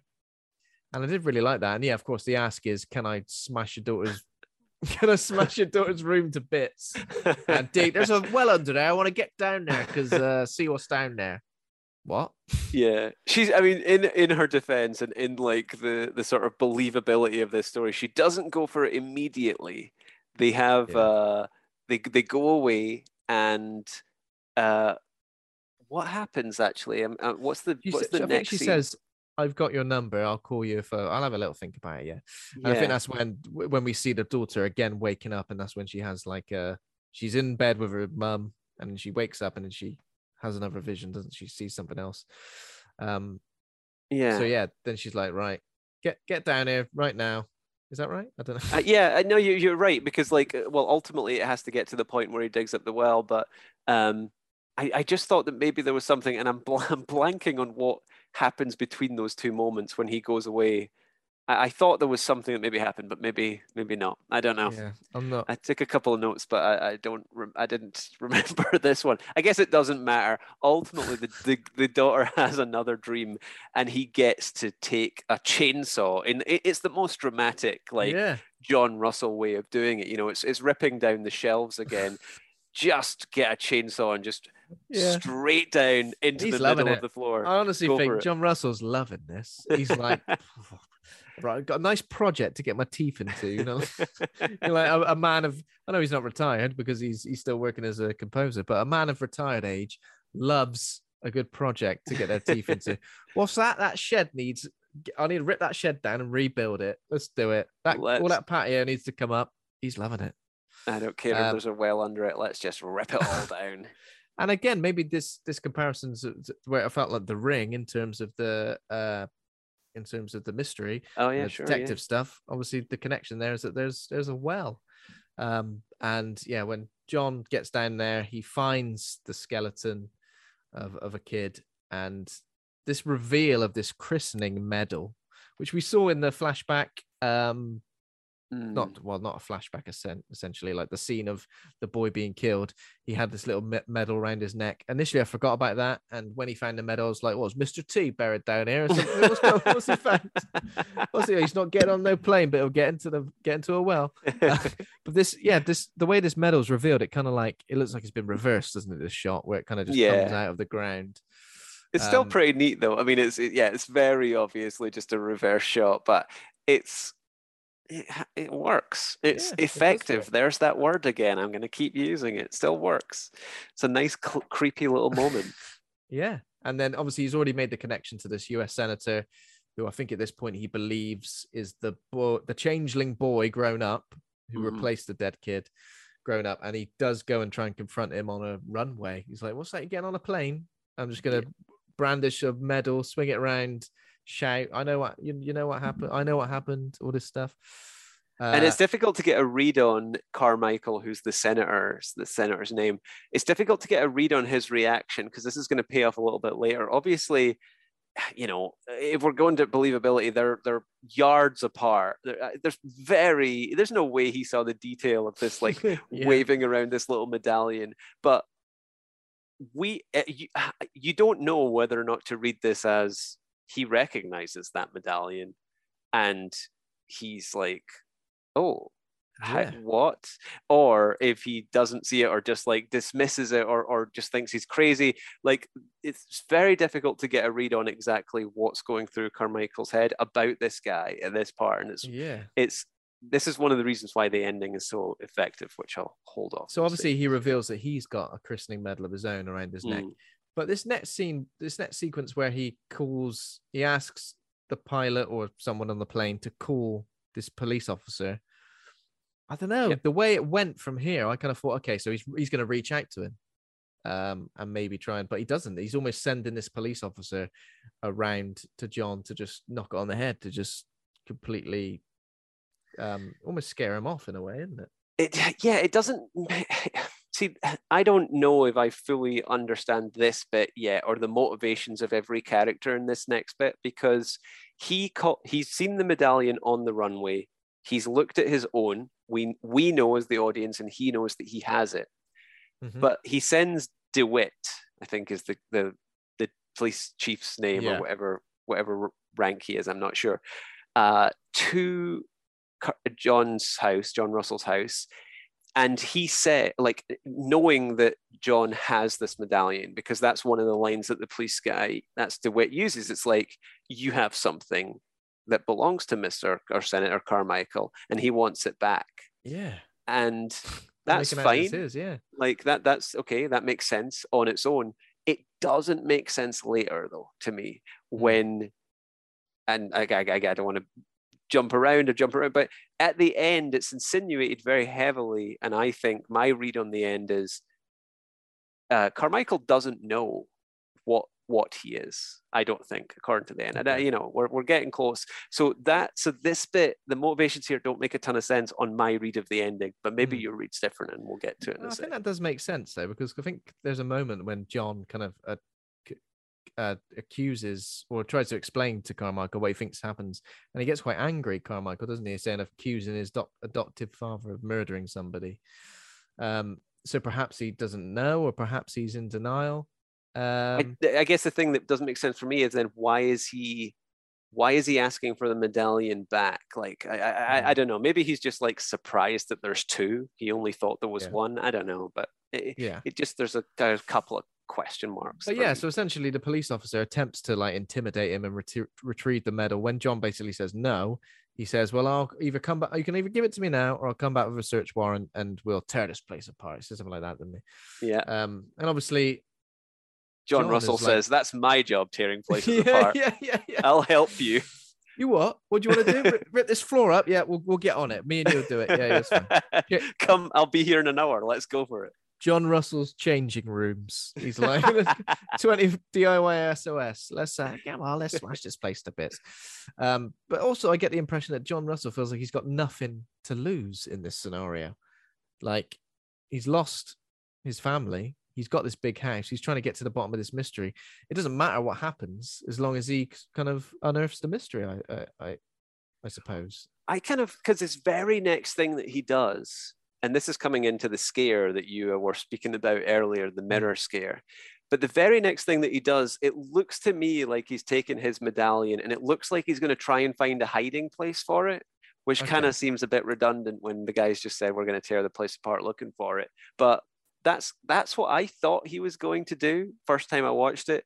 And then we have this mirror Mm. scare moment where quite similar to the the window, I guess, earlier, just exploding outwards in this really isolated little pane. The the center of the mirror just explodes outwards. Actually, gets a bit of uh, glass lodged in John Russell's neck. Oh yeah. Uh, Which he yanks a- out straight away, obviously. Like, yeah, of course. Yeah, no, no YouTube video on how to do that. Um, but we see like, and this is the bit you were asking about earlier. Do we think that John saw this, or is this just for us, the audience? But um, DeWitt's uh, sort of bloodied face is right in the center of the mirror, uh, and we then learn via a phone call uh, because Claire was just there. We didn't say that. Claire just left when DeWitt was in there. And she phones from a payphone and says, It's just happened. I just saw it. Yeah. DeWitt's car, like completely without uh, touching any other car. There hasn't No been a collision, just flipped and we see that it's the exact mirror mirror Mm. of uh, the mirror. yeah, his this is effective. His is sort of like a death mask, which is pretty terrifying. There's a big hole in the windscreen. He's completely upside down and uh, dead, but uh, eyes wide and mouth agape. It's uh, yeah, it was it was effective. I was I was I was affected by that because I kind of like knew what had happened. I was like, oh my god. So I, I put all those pieces together, but it really did take that phone call to really like hammer it home for me. Where I was like, okay, that is that is pretty effective. And now it almost feels like the next step that Joseph is willing to take, even though, as we mentioned, he's not a violent spirit. It doesn't seem at this point, but it seems like obviously he's taken a step now in order Mm. to. Um, and it feels like they're in the end game of trying to draw. Because what is his goal? To draw Carmichael out and be able to. Well, this is the big. This is what I was hinting at earlier when I said, like, if you actually try to get the logic of what the rules are of what Joseph is capable of, because hmm. if he is capable of, and I'm not being this guy, but you know, just as a storyteller, it doesn't bother me. But there is an argument to be made for, like, if he can get out and flip DeWitt's car, why Yeah. can't he reach Carmichael in the plane, for instance, or you know, like Yeah. It- it's it- but i'm not going to get i don't want to be that guy it's just like I, if i try to explain it away i don't really have a good explanation other than it just works for the story and it's really satisfying Yeah. story and i'm fine with it Definitely. but yeah it definitely works. But then I also think, oh, what? I'm glad it kind of happened off screen because I feel like if we saw DeWitt getting into his car and he was driving and suddenly saw a figure and then he like swerved and mm, yeah, perhaps that wouldn't have been as effective. The fact is kind of like happens off screen. We don't get to see exactly what happened. Again, makes it um effective. Pretty effective again. So it's effective. so effective Uh, so yeah, after that, Carmichael agrees to meet with John, and this is where um, John basically tells him what, well, essentially what he thinks has happened. He's what, what he's doing here is he's doing a murder she wrote moment where he's just going, "This is what I think happened, and I'm going to tell you all of this and see what your take this is on Columbo it." moment. this is Yeah. Columbo moment, yeah. Um, and that's when Carmichael basically says, "How dare you accuse my dad of murder?" Um, and, and the way that this has been played sorry to speak over you but like the, the i think this is a really interesting scene because the way that this has been played up until this point my interpretation at least was that carmichael knew what he was. Mhm. but his reaction here is so honest that you realize he had no idea. as far as he was concerned, he is Joseph Carmichael, and that is the mo- that's the kind of moral gray area that's so interesting about this ghost. And I, I I mean ghost as like the ghost of what the father did to Joseph rather than the literal mm-hmm. spirit that we're talking about mm-hmm. here, the ghost of the story that came before. That's what makes this so satisfying is like it's not just an obvious villain or anything like it's the sins of the father type deal. It's like one step removed. And you sort of feel a little bit heartbroken when like or i did when you realize that this guy who you've sort of seen as a bit of a villain up until this point actually is clueless about it and is learning this really horrible detail like just there and then. And i think that um John Russell as well, like sort of sees that too, because he's he sort of he's like his performance is kind of like petty, you know. He he's not Mhm. there. He thinks he's there to be black Carmichael thinks he's there to blackmail him, and he's ready to write a check. And he's like, I'm not here. Like that's not yeah, what I'm here oh, yeah, for. he does say. He says, "I don't Yeah. want any." anymore. I got loads, mate. I've just bought this house. I know if you know that. yeah, I know. Look at the size of my house; it's bigger than yours. Um, but yeah, so I I think that's one of the reasons it's so so satisfying and effective. There's that word again. Like it's just it just all wraps up quite nicely, even although there's a couple of question marks and a couple of leaps. Yeah. That is a really satisfying little moment because it just kind of pulls the rug Definitely, under uh, r- r- rug from under you a little bit. Um, and the way that character. sorry, John, the way that John leaves the medal and the copy of the seance recording, he leaves it there and apologizes. It is honestly like he's okay. I've, I've got, I've taken this as far as I can. Uh, I wipe my hands of it now. Um, I guess it's in a way, it kind of must be like an ending for him.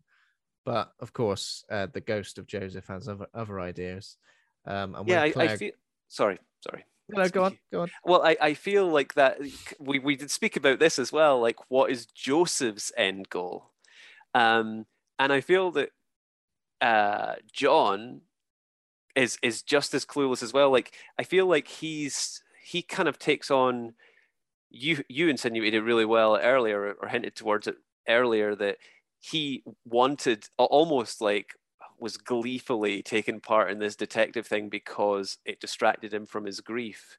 But then I think with like learning what he did about the mur- the murdered child, like obviously brought that home in a big way. And I think to Yeah. him and what happened, and I think that he desperately, desperate. Maybe one of the reads on why he's so stoic and and so like not typically scared as characters generally are in ghost stories is because he's genuinely like feels for this kid because he puts the story together so quickly. So he wants to do something for him but he's also kind of clueless as to what it is that he needs to do. Um so i, I kind of see that moment at the end where like i'm not looking for money.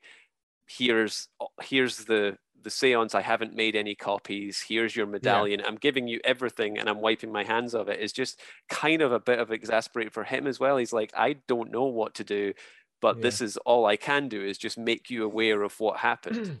Yeah. It's like i've done enough. Uh my part is done. Uh whatever you choose to do with this, this information is now your choice but i'm gonna go back to my haunted house.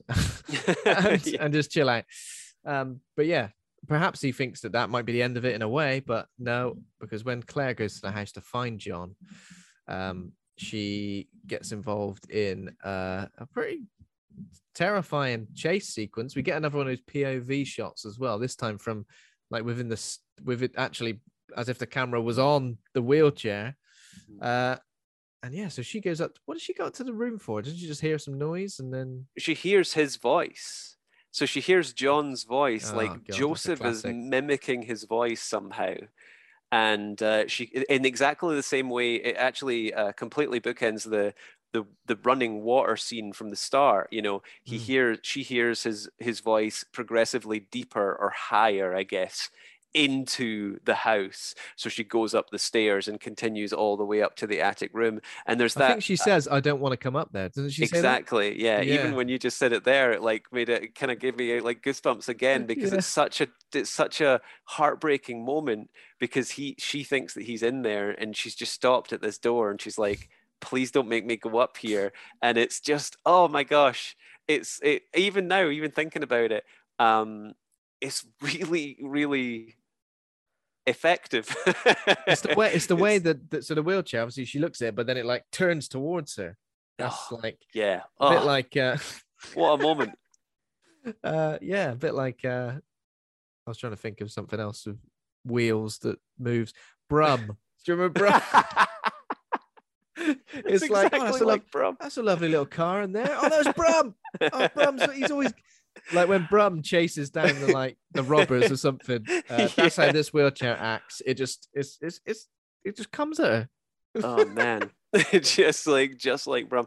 Uh, yeah i mean the the we we we didn't speak about this actually. There's a there's a moment earlier. It's probably my favorite moment in the whole movie and i totally forgot to mention it where they're speaking and it's the first time that claire sees the wheelchair move like it's just at the top of the stairs and Yeah. it like sort of creaks. I can't remember if she actually sees it moving or if it's just sitting there but she walks out and just like immediately sees it and it's this fantastic fantastically terrifying moment when you're just like what is she seeing? The actress who plays claire whose name i'm for, already forgotten does this so exceptionally well. It's it's absolutely my favorite shot in the whole movie.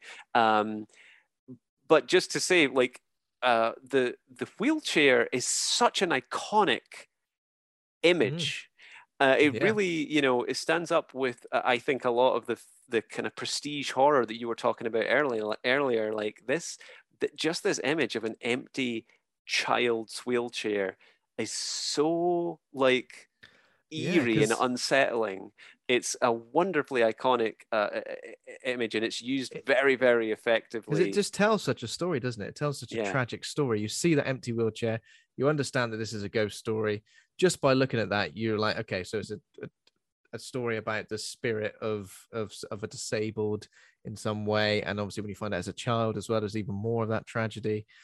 Um, is the shot you're talking about when she's looking up the stairs and John kind of comes to her face, doesn't he, and and puts his hand on her face and then looks to see what she's looking at? Is that the yeah one? and it's yeah yeah it, it- she she just she's just walking out of the room and you've kind of got a sense of the geography that she's walking past the bottom of the staircase and just you just like something catches her out the corner of her eye and we don't see it we're just on her and she just like pushes herself up against the wall and is Yeah. looking straight up and it's held there for seconds and seconds it feels like an eternity because we are not seeing what she's seeing but she looks so in just so incredibly terrified. And another like feature of the um of the wheelchair, and I'm not sure if that wheelchair is was like a like an actual wheelchair from the early 1900s, if that was indicative of it. Uh, but this icon or, or whether it was like made for the movie, I'm I'm not sure.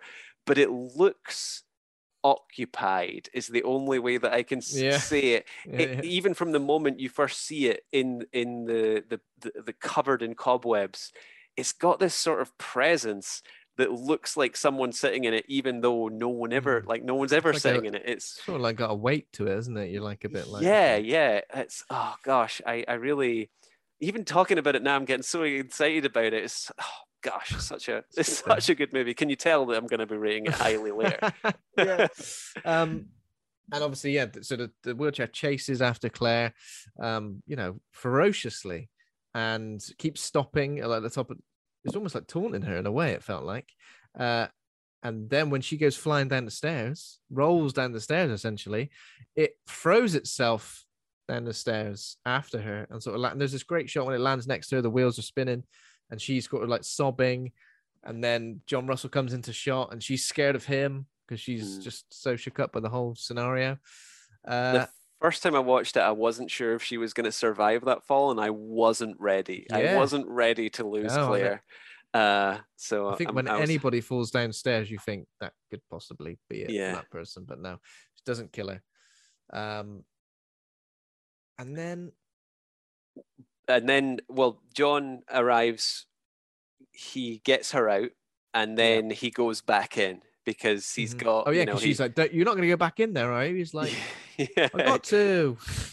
I i'm there." john russell i go into places i if there's a dead body skeleton down a well you better believe i'm going down that well Don't put a barrier in front of somewhere I want to go, right? So I'll, I'll tear it down. you'll tear it down exactly tear it right down. nothing gets in the way of John uh, Russell um, when he wants something. So he he storms back in, and the house is like starts to shake because this is what I was saying earlier. You know, this sort of uh, almost imagining it like a toddler sort of temper tantrum. Joseph is angry and Mhm. he's shaking the the whole house, and there's like a big chandelier that's like swinging backwards and forwards. And he actually runs up the stairs, and he gets so far but one of the uh, doors on the landing like blows open Mhm. uh, it really violently, knocks him off uh, the banister, and he falls. He falls like a story, and is kind of a bit out of it. And that's when we see this wonderful shot of uh, the banister all the way down these three floors, like just lighting on fire Yeah. uh, which is kind of great uh, because Joseph is is going to bring this place down. Um, yeah, I don't want to go. I want to. I, I- could just go through the whole thing. I don't want to. I want to, in case you've got anything to say about any of the points. but yeah, it's it's it is inc- incredibly um it's, it is scary, it's terrifying, and again, moments that perhaps looking at it through the the, the standpoint of someone who's seen a lot of modern su- uh, supernatural horror movies feels like stuff we've seen before, but here in this film, it all feels so genuine and it all feels like so I guess like fresh. It's almost like and shocking the way that this film has the pacing of the film and the way this this mystery has kind of been unearthed when something like this happens it is sort of shocking because you're so in that mindset of finding out just finding out every detail as john russell does that when when something like this happens you're like oh shit joseph's pissed he really is. Simultaneously is when senator carmichael is like looking at both of the medals almost like putting the pieces together from everything that that john russell's told him and that is when um is his like table shaking that he's like Yeah, there's uh, so yeah. when he goes to uh, Carmichael's office, he has this really prominent portrait of his dad, which just kind Mm-hmm. of you know it tells us how much he reveres this man, and to learn that his dad is like he- not only is he not who he thought he was, but his dad is obviously Mm-hmm. not who he thought he was either because he murdered uh, this child. Um, he's like really he's obviously he's like devastated but he's just fixated on this portrait uh, which is rocking just along with the house and we're we're cutting lightning fast between back and forth and this is like one of the the biggest kind of what the fuck moments in it is because he's like so fixated on this portrait he sort of i don't even know he like sort of is transported into the burning house and yeah so in, in in the wikipedia description it says his astral body. Oh, it's he like astrally like, projects. astrally into projects himself into the burnout because i was a bit confused by that initially. I was like you got there fast. Uh, Yeah, yeah but uh, and like you know, and and John sees him as well. So like this astral projection of Carmichael starts walking up the stairs Mm-hmm. further and further into this burning building, and gets all the way up to the attic room, which is so infamous now at this point. We've seen so in so many ways. There's a lovely little transition shot actually where he walks. We're behind him uh, in this tracking shot, and it's he, he walks it through the burning.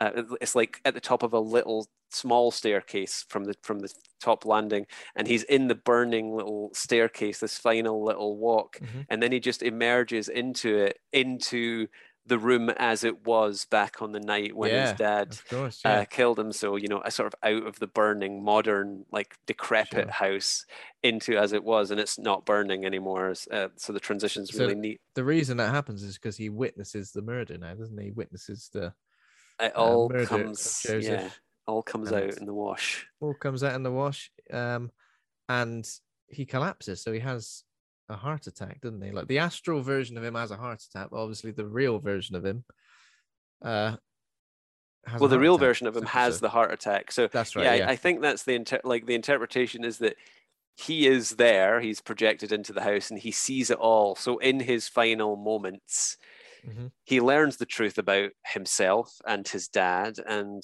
it is a, you know, it's there's it's it's not a it's not a happy. It's not like seeing the bad guy get his comeuppance. It's a it's a tragic end Yeah. for him. because that's the sure. thing like again in, a, in in another sort of film like this where there was a murder at the center center of it it would be like there was a villain who needed to be um apprehended in order for the Yeah. the, the ghost to be at peace but it's not like that it's almost like just the how you there isn't any it? Guilty party. Like the only guilty No. party is the dad, dad. and He's he's dead. not around. So just everyone is a victim, and you know, and we get Joseph gets closure, but it, it like you know, it's it does feel.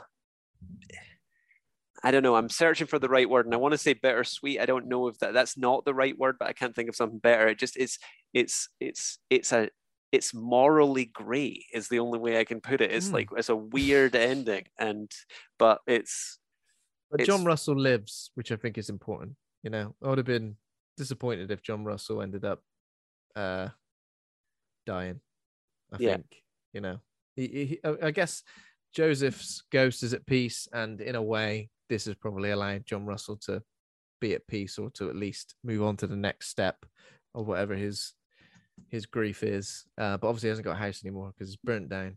Uh, and we and we do see the burnt wheelchair in the in amidst the ruins of the mansion and i think the last shot it has like Is- the music box lullaby again doesn't it? Yeah, it's the little uh every horror movie's got every ghost story especially has got to have that little stinger sting in the tail. So i'm like don't don't open the music box in the haunted room. Just leave it. I don't want to hear it It's you gonna be like Joseph will return in the Changeling 2. yeah. Joseph will return and he's angrier. Uh, and he's got an electric wheelchair now and he's coming for you. He's coming for you. You're running down the street. Shit. Joseph no. Uh, uh yeah so that is that's the end of that. I so usually at this point we do the name game but i kind of want to tread on anyone's toes. That tends to be what luke and andy get involved with the most. So i'm going to do uh, a little trivia corner corner trivia let's call it a trivia, a hidden trivia room covered in cobwebs. I, I am Uh, sitting in the corner right now, so this the- is trivia corner. Come to you are exactly. Come to the top of the stairs into my trivia room uh, and answer questions posed to you. Write your answers down on a piece of paper. Scribble them with pen with a pencil. Admire my cobwebs. Admire. Well, there we go. uh, so yeah, just a couple of little trivia questions I'll ask you. So, actors Trish Van Devere and George C. Scott were married uh, in real life. Where are they? Uh, in their eight years of marriage, of marriage, how many movies before this one had they made together? Oh man, in their eight years of God, and I don't know where this falls in the eight years. So I did not know this. So I'm just going to be guessing. I think this is right at the end of their eight years of marriage. Um, Okay. Eh, oh, sorry, in their then eight years marriage. So up to this point, Okay. they've been married for eight years. I mean, to made movies. So movies that they both appeared in together. Yeah. I mean, I'm just going to guess. I don't think it's one a year, but I, I feel like it's going to be high. So I'm going to say six. Seven. Incredibly Ah. close. Well, I'll give you a point for that. Half a Uh, point. you know, there's not half a point, quarter of a point. yeah. Uh, there's not going to be a league of ranking unless the trivia corner becomes a regular thing. Maybe it could be. Maybe it could be a new. Uh, okay, and uh, next one. Which director included this movie on his top 11 scariest horror films of all time list? Uh, I'll give you a clue. It's a big name director, not a horror movie director. Big name director, not horror movie director. Um, the first director that popped into my head, and I don't know if this is going to be right. Big name? Maybe he's not big name. I'm just going to say it because he was the first one that popped into my head, even before you gave the, the hint. So I'm going to say Edgar Wright. Okay, uh, no, incorrect. But I'll give you, I'll give you a better. That's a great guess because I think this is exactly the kind of film Edgar Wright would like. I bet he does. Um, let's say a lot older than Edgar Wright, but still alive. But still, but still alive. Big name director. I mean, the, I mean, the biggest name in directing is Spielberg. So why not go with that? I don't know. Uh, unfortunately, it's Martin Scorsese. oh, Scorsese. uh, oh, interesting. Scorsese loves the Changeling. Uh, This I is like when I it, that. think like Scor- well, Spielberg arguably has made horror movies, so that was a bad answer. Never Yeah. mind. Well, Good to know. I don't know. Just un- unless there's multiple, I should have done a multiple choice answer to this because some of these are so out there. But I'll try and give you some clues. Okay. Uh, direct, director Peter Medak said he was initially intimidated by stories of actor George C. Scott being difficult to work with, but the only trouble he ever had with him was on the set when a production manager accidentally knocked over what? No, A it's, I guess of- it was. Oh, Oh wait, wait, sorry. I was give you a clue just because it's a bit vague. Um, it was something that George C. Scott was obviously using to to, to pass the time. oh, okay. And I'm uh, well. I mean, obviously, it, I, I'm guessing it's not the big tin cone from the seance. Uh, something that he was he knocked it over and he was passing the time. I mean, like George C. Scott. God, he was probably like whittling something or you know uh i i don't know my my brain says a Oh, guitar yeah, These are two. These are knocked two. over uh, a guitar it was it was a chessboard. Uh, Oh. He'd been playing against himself for two weeks. So apparently, when when it not when he knocked it over, he he lost his shit. yeah okay that's fair, fair enough two week Uh, game come on imagine someone deleting your like Eld, uh, Elden Ring save Elden Ring weeks. save, yeah. yeah ah, got to level up all over again. yeah couldn't, han- Maroons. couldn't handle it Uh, i'm not doing great here i've got half point Oh yeah, sorry. This this good. one's maybe I'll do simple true or false ones after this uh, for the next uh, edition of of trivia corner. i mean i'm This into was it but just this was just a yes or no. So did George C. Scott learn how to play the piece of classical music that he plays on the piano for the college students? no See, I said no, but it's, I thought no, but it's yes. Apparently he did. really it definitely cuts away when he starts playing it, doesn't it? Yeah you never see, don't yeah, see his hands. uh, i was i would have never said yes but there you go maybe So what it seemed they did was they got him to learn it, but as soon as he started playing it, they just went, "Don't show his hands." yeah Oh, but I'm actually playing it. You should show my hands. not in, no, no, not interested. Not interested. oh there we man go. So you got half a point. out of five. Uh, you know, it- well, if this is the first edition of Oh, God, Ben's Trivia. Corner, you're top of the leaderboard. Okay, I'll take it. For for a very brief amount of time, I am at the top. The glory Uh, is who knows? staggering. I, I don't know if this is going to take over name game. Probably won't. So, unfortunately, but you may Well, stay at the top of the leaderboard forever. don't take my performance as indicative of the quality of the of the thing. Yeah. He used to do true or false uh, all the time, but Luke was far more generous. And whatever answer I said, he used to say, uh, "Yes, correct." we, got, you got five out of five. Uh, so yeah, I guess now we need to rate the film, rate good or rate bad. Obviously, we do a standard A to F sort of Mhm. rating. I'm gonna let you go first. I think you're gonna go quite high, aren't you? Because you've been. I am, and I all and anyone who is a fan of the show, I feel like, and I don't remember all my ratings of the movies. I think I've been on the show three, maybe four times at this stage. I, I don't remember exactly how many times, but I feel like I always rate fairly highly because I come in and it's generally because it's a movie that I'm a fan of, and it just so happens that I'm I'm a fan of this. Uh, I think, I mean, how many times have I used the word effective in describing this? it really genuinely frightened me in places. It really gen- genuinely creeped me out. Yes, there are a few moments. I think the detective story makes some incredible leaps of logic to get to where it needs to go. But it never feels like I'm never rolling my eyes. I'm never doing anything like that. It sort of works. And in a way, it becomes interesting. It becomes interesting to have a, a, a ghost story where the lead character is not scared of ghosts. It just doesn't happen. Like yeah. it, it, it shouldn't work, but it does work. Mm-hmm. Um, I am going to, I don't know, A to F. I'm trying to work this into like something more like a five star, which is kind of how my brain works. And honestly, I think I would give this a solid four stars. So, does that equate to a B plus or an A minus? I'm not sure, but that's where I- I that's where I want to go for. Yeah, I reckon. I mean, not not not to put words in your mouth, but I think from me personally, I was going to go for a B plus, and I think you liked it probably slightly more than me. Okay. I A reckon an A then. minus. might Let's go work. with that. Yeah, Let's I know go what you with mean. that. I, I'm definitely more of a stars type guy, and my initial rating of this was three and a half stars. But as often happens um, when discussing films on this podcast, I kind of learn to appreciate or appreciate more or appreciate less a film but based based on our discussion. And I think I appreciate this one, this one more. But yeah, sorry, I jumped in there. So A minus. No, you know, it's good. I, I asked for help. I'm glad that you, you built me out of that because I wasn't sure where I was going.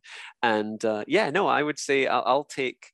I'm I'm happy to to sit on A minus because it would be you know in that star rating that I was imagining 4.1 4.2 you know if I, Yeah, I could go there and that's like around about an A minus I, I really really dig it a lot and getting to watch it again because this is probably the only sec I think this is the second time I've watched it. It's you know it was a rewatch, but just this is this is it. And I tend to watch movies quite a lot. Um, I will be watching it again at some point down the line. I uh, I, I I loved it uh, last night when I watched it, and speaking to you tonight has got me all re-enthused about it again because it really does like you know it is fun to to talk about um Yeah. No a minus i'm very happy with that that's that's my score Yeah, so I'm gonna go for a B plus just because this was the first time I'd seen it, and it's kind of crazy, really, when I think about it. The fact that I hadn't seen it before, maybe just because I didn't know enough about it, and the title was a little bit deceiving for me. I kind of thought you see that title and you kind of think, okay, I know what kind of film that is. I know what it's about. Maybe I'll get around to it one day, but I'm glad I did, and I love it when I discover like a new favorite. Uh, so I'm saying B plus now. It may be one that kind of grows with with time. Um, and I'd learn to appreciate it even more. But I'd highly recommend it if this is one of those horror movies from that sort of prestige horror era, as we mentioned, um, that you haven't seen. Because it's we uh, have completely spoiled it at this point for you but yeah, yeah, if you haven't seen it spoiled a 40 year old film, you know. yeah, we can get away with that. Wonderful. So yeah, we uh we're very positive on that, which is good. Um there we go. So that is it. Next week we're going to be watching a movie called Blood Hook, which I think Oh. is, I think think is one of Luke's suggestions. It's like a Uh, It's a Troma Slasher? movie, I think, isn't it? is, is it a Troma movie? Okay, I've never seen that one either. I think it's so on the again, Troma catalog. Yeah. a new movie for me as well. So thanks uh, so much for joining uh, me, John. Where can our listeners find more of your stuff? Uh, I've got a website, um, johncrinnan.com, G O H N C R I N A N. I've been really relatively quiet recently on socials and on the website. I haven't I haven't put anything out. I think the last, and even in podcasts, this is, uh, you know, I, I sort of um, haven't been on many podcasts recently. I've been fairly busy working on some stuff behind the scenes. I've got a book that I'm working on and a few other things that are not quite ready to announce yet, but will be soon uh, which I'm very excited about. But I have started a newsletter, an email newsletter, and that's like the one thing that I'm putting out. So um, there's a sign up link on my website, and you know I'm on socials at John Crinnan. But again, not particularly active. I share a lot of random, really heavy music in my Instagram stories, if that's your thing. Um, but yeah, that's me. Wonderful. Uh, also, if you enjoy listening to John's voice, he does have a podcast um, called the John Crinnan Show, just called the John Crinnan Show, isn't it? Um, a, a- a legacy podcast, let's call it something. Yeah. you- that's still available, though, isn't it? Yeah, yeah, yeah. Sorry, yeah, yeah. what happened I- to my yeah. voice then? yeah, the John the John Crinnan podcast. It was um it was uh yeah it's it's kind of been I uh, I recorded that some time ago now, a couple of years ago, and then I made the move, and I was a, a co-host over in the Great Writer Share. I spoke to creatives and people who make things just about making stuff, and it was uh, yeah. There's it's all still online, and Chianti as well is all still online, and the Great Writer Share that I was the host on is is is all out there too, and I'm and I've been a guest on a bunch of stuff. I'm, I'm sure it's all out there So still. there are hour, what you're saying is there are hours upon hours of, of your lovely voice available for people to consume uh, uh, as as they so as they so see fit. But yeah, by all means, if this is something that you want to hear more of, I can't understand why you would, but there's all out there for you. Most Enjoy. definitely. Wonderful. Thank you, John. Uh, yeah. Also, obviously, John's been on the show a few times before. So, the episode most recently was the Species episode from March 2021. Hunt that down if you didn't hear that one. And as we mentioned before, the quiz episode that uh, where we Mm. went up against a nice Chianti, which I think was at the tail end of 2020. I It was think. around about Christmas. Yeah, it was around Yeah, about Christmas. right about- um, pretty sure that sounds about 2020 or 2021. I, I, I, I feel think- it was I think- 2021, wasn't it? No, think- no, because I think No, 'cause it's- 2021 was. Yeah, sorry, 2020. Oh, this is this is this illustrates just how much my timeline is out. Yeah, of course it was the 2020. time yeah. vacuum. Yeah. So yeah, go and check that out because that was a a laugh, if anything else. Um, so yeah, thanks to. For, oh yeah, so thanks for listening. If you enjoyed the show, become a patron over at patreon.com forward slash horror hangout. I'd like to thank all of our patrons on there: uh, Julia Bilgren, Leslie Carlo, Wendy Muller, Ollie Child, Lane Spencer, Toby Miller, Laura Kendrick, Stephen Christopher, Ben Scaife, and Pazuzu, and of course, patron against his will, John Crinnan. yeah, so thanks to thanks to Kovac Cameron for our theme music. Thanks to Acast for hosting the show. Please consider giving us a rating and review, and head over to the Facebook group Horror Hangout Board of Advisors uh, for more. Uh, but thanks very much to John Crinnan for being a right horror dude. Thank you, Ben. It was fun. Uh, until next time, see you later. Bye. Bye. Oh, Why should anyone object? of course, it does need a lot of work. Here. We're still not together on the offbeats.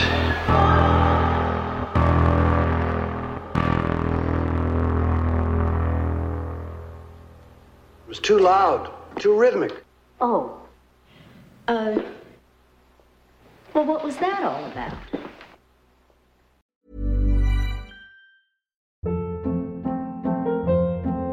Hold up. What was that? Boring. No flavor. That was as bad as those leftovers you ate all week. Keke Palmer here, and it's time to say hello to something fresh and guilt-free. Hello Fresh. Jazz up dinner with pecan-crusted chicken or garlic butter shrimp scampi. Now that's music to my mouth. Hello Fresh. Let's get this dinner party started. Discover all the delicious possibilities at hellofresh.com.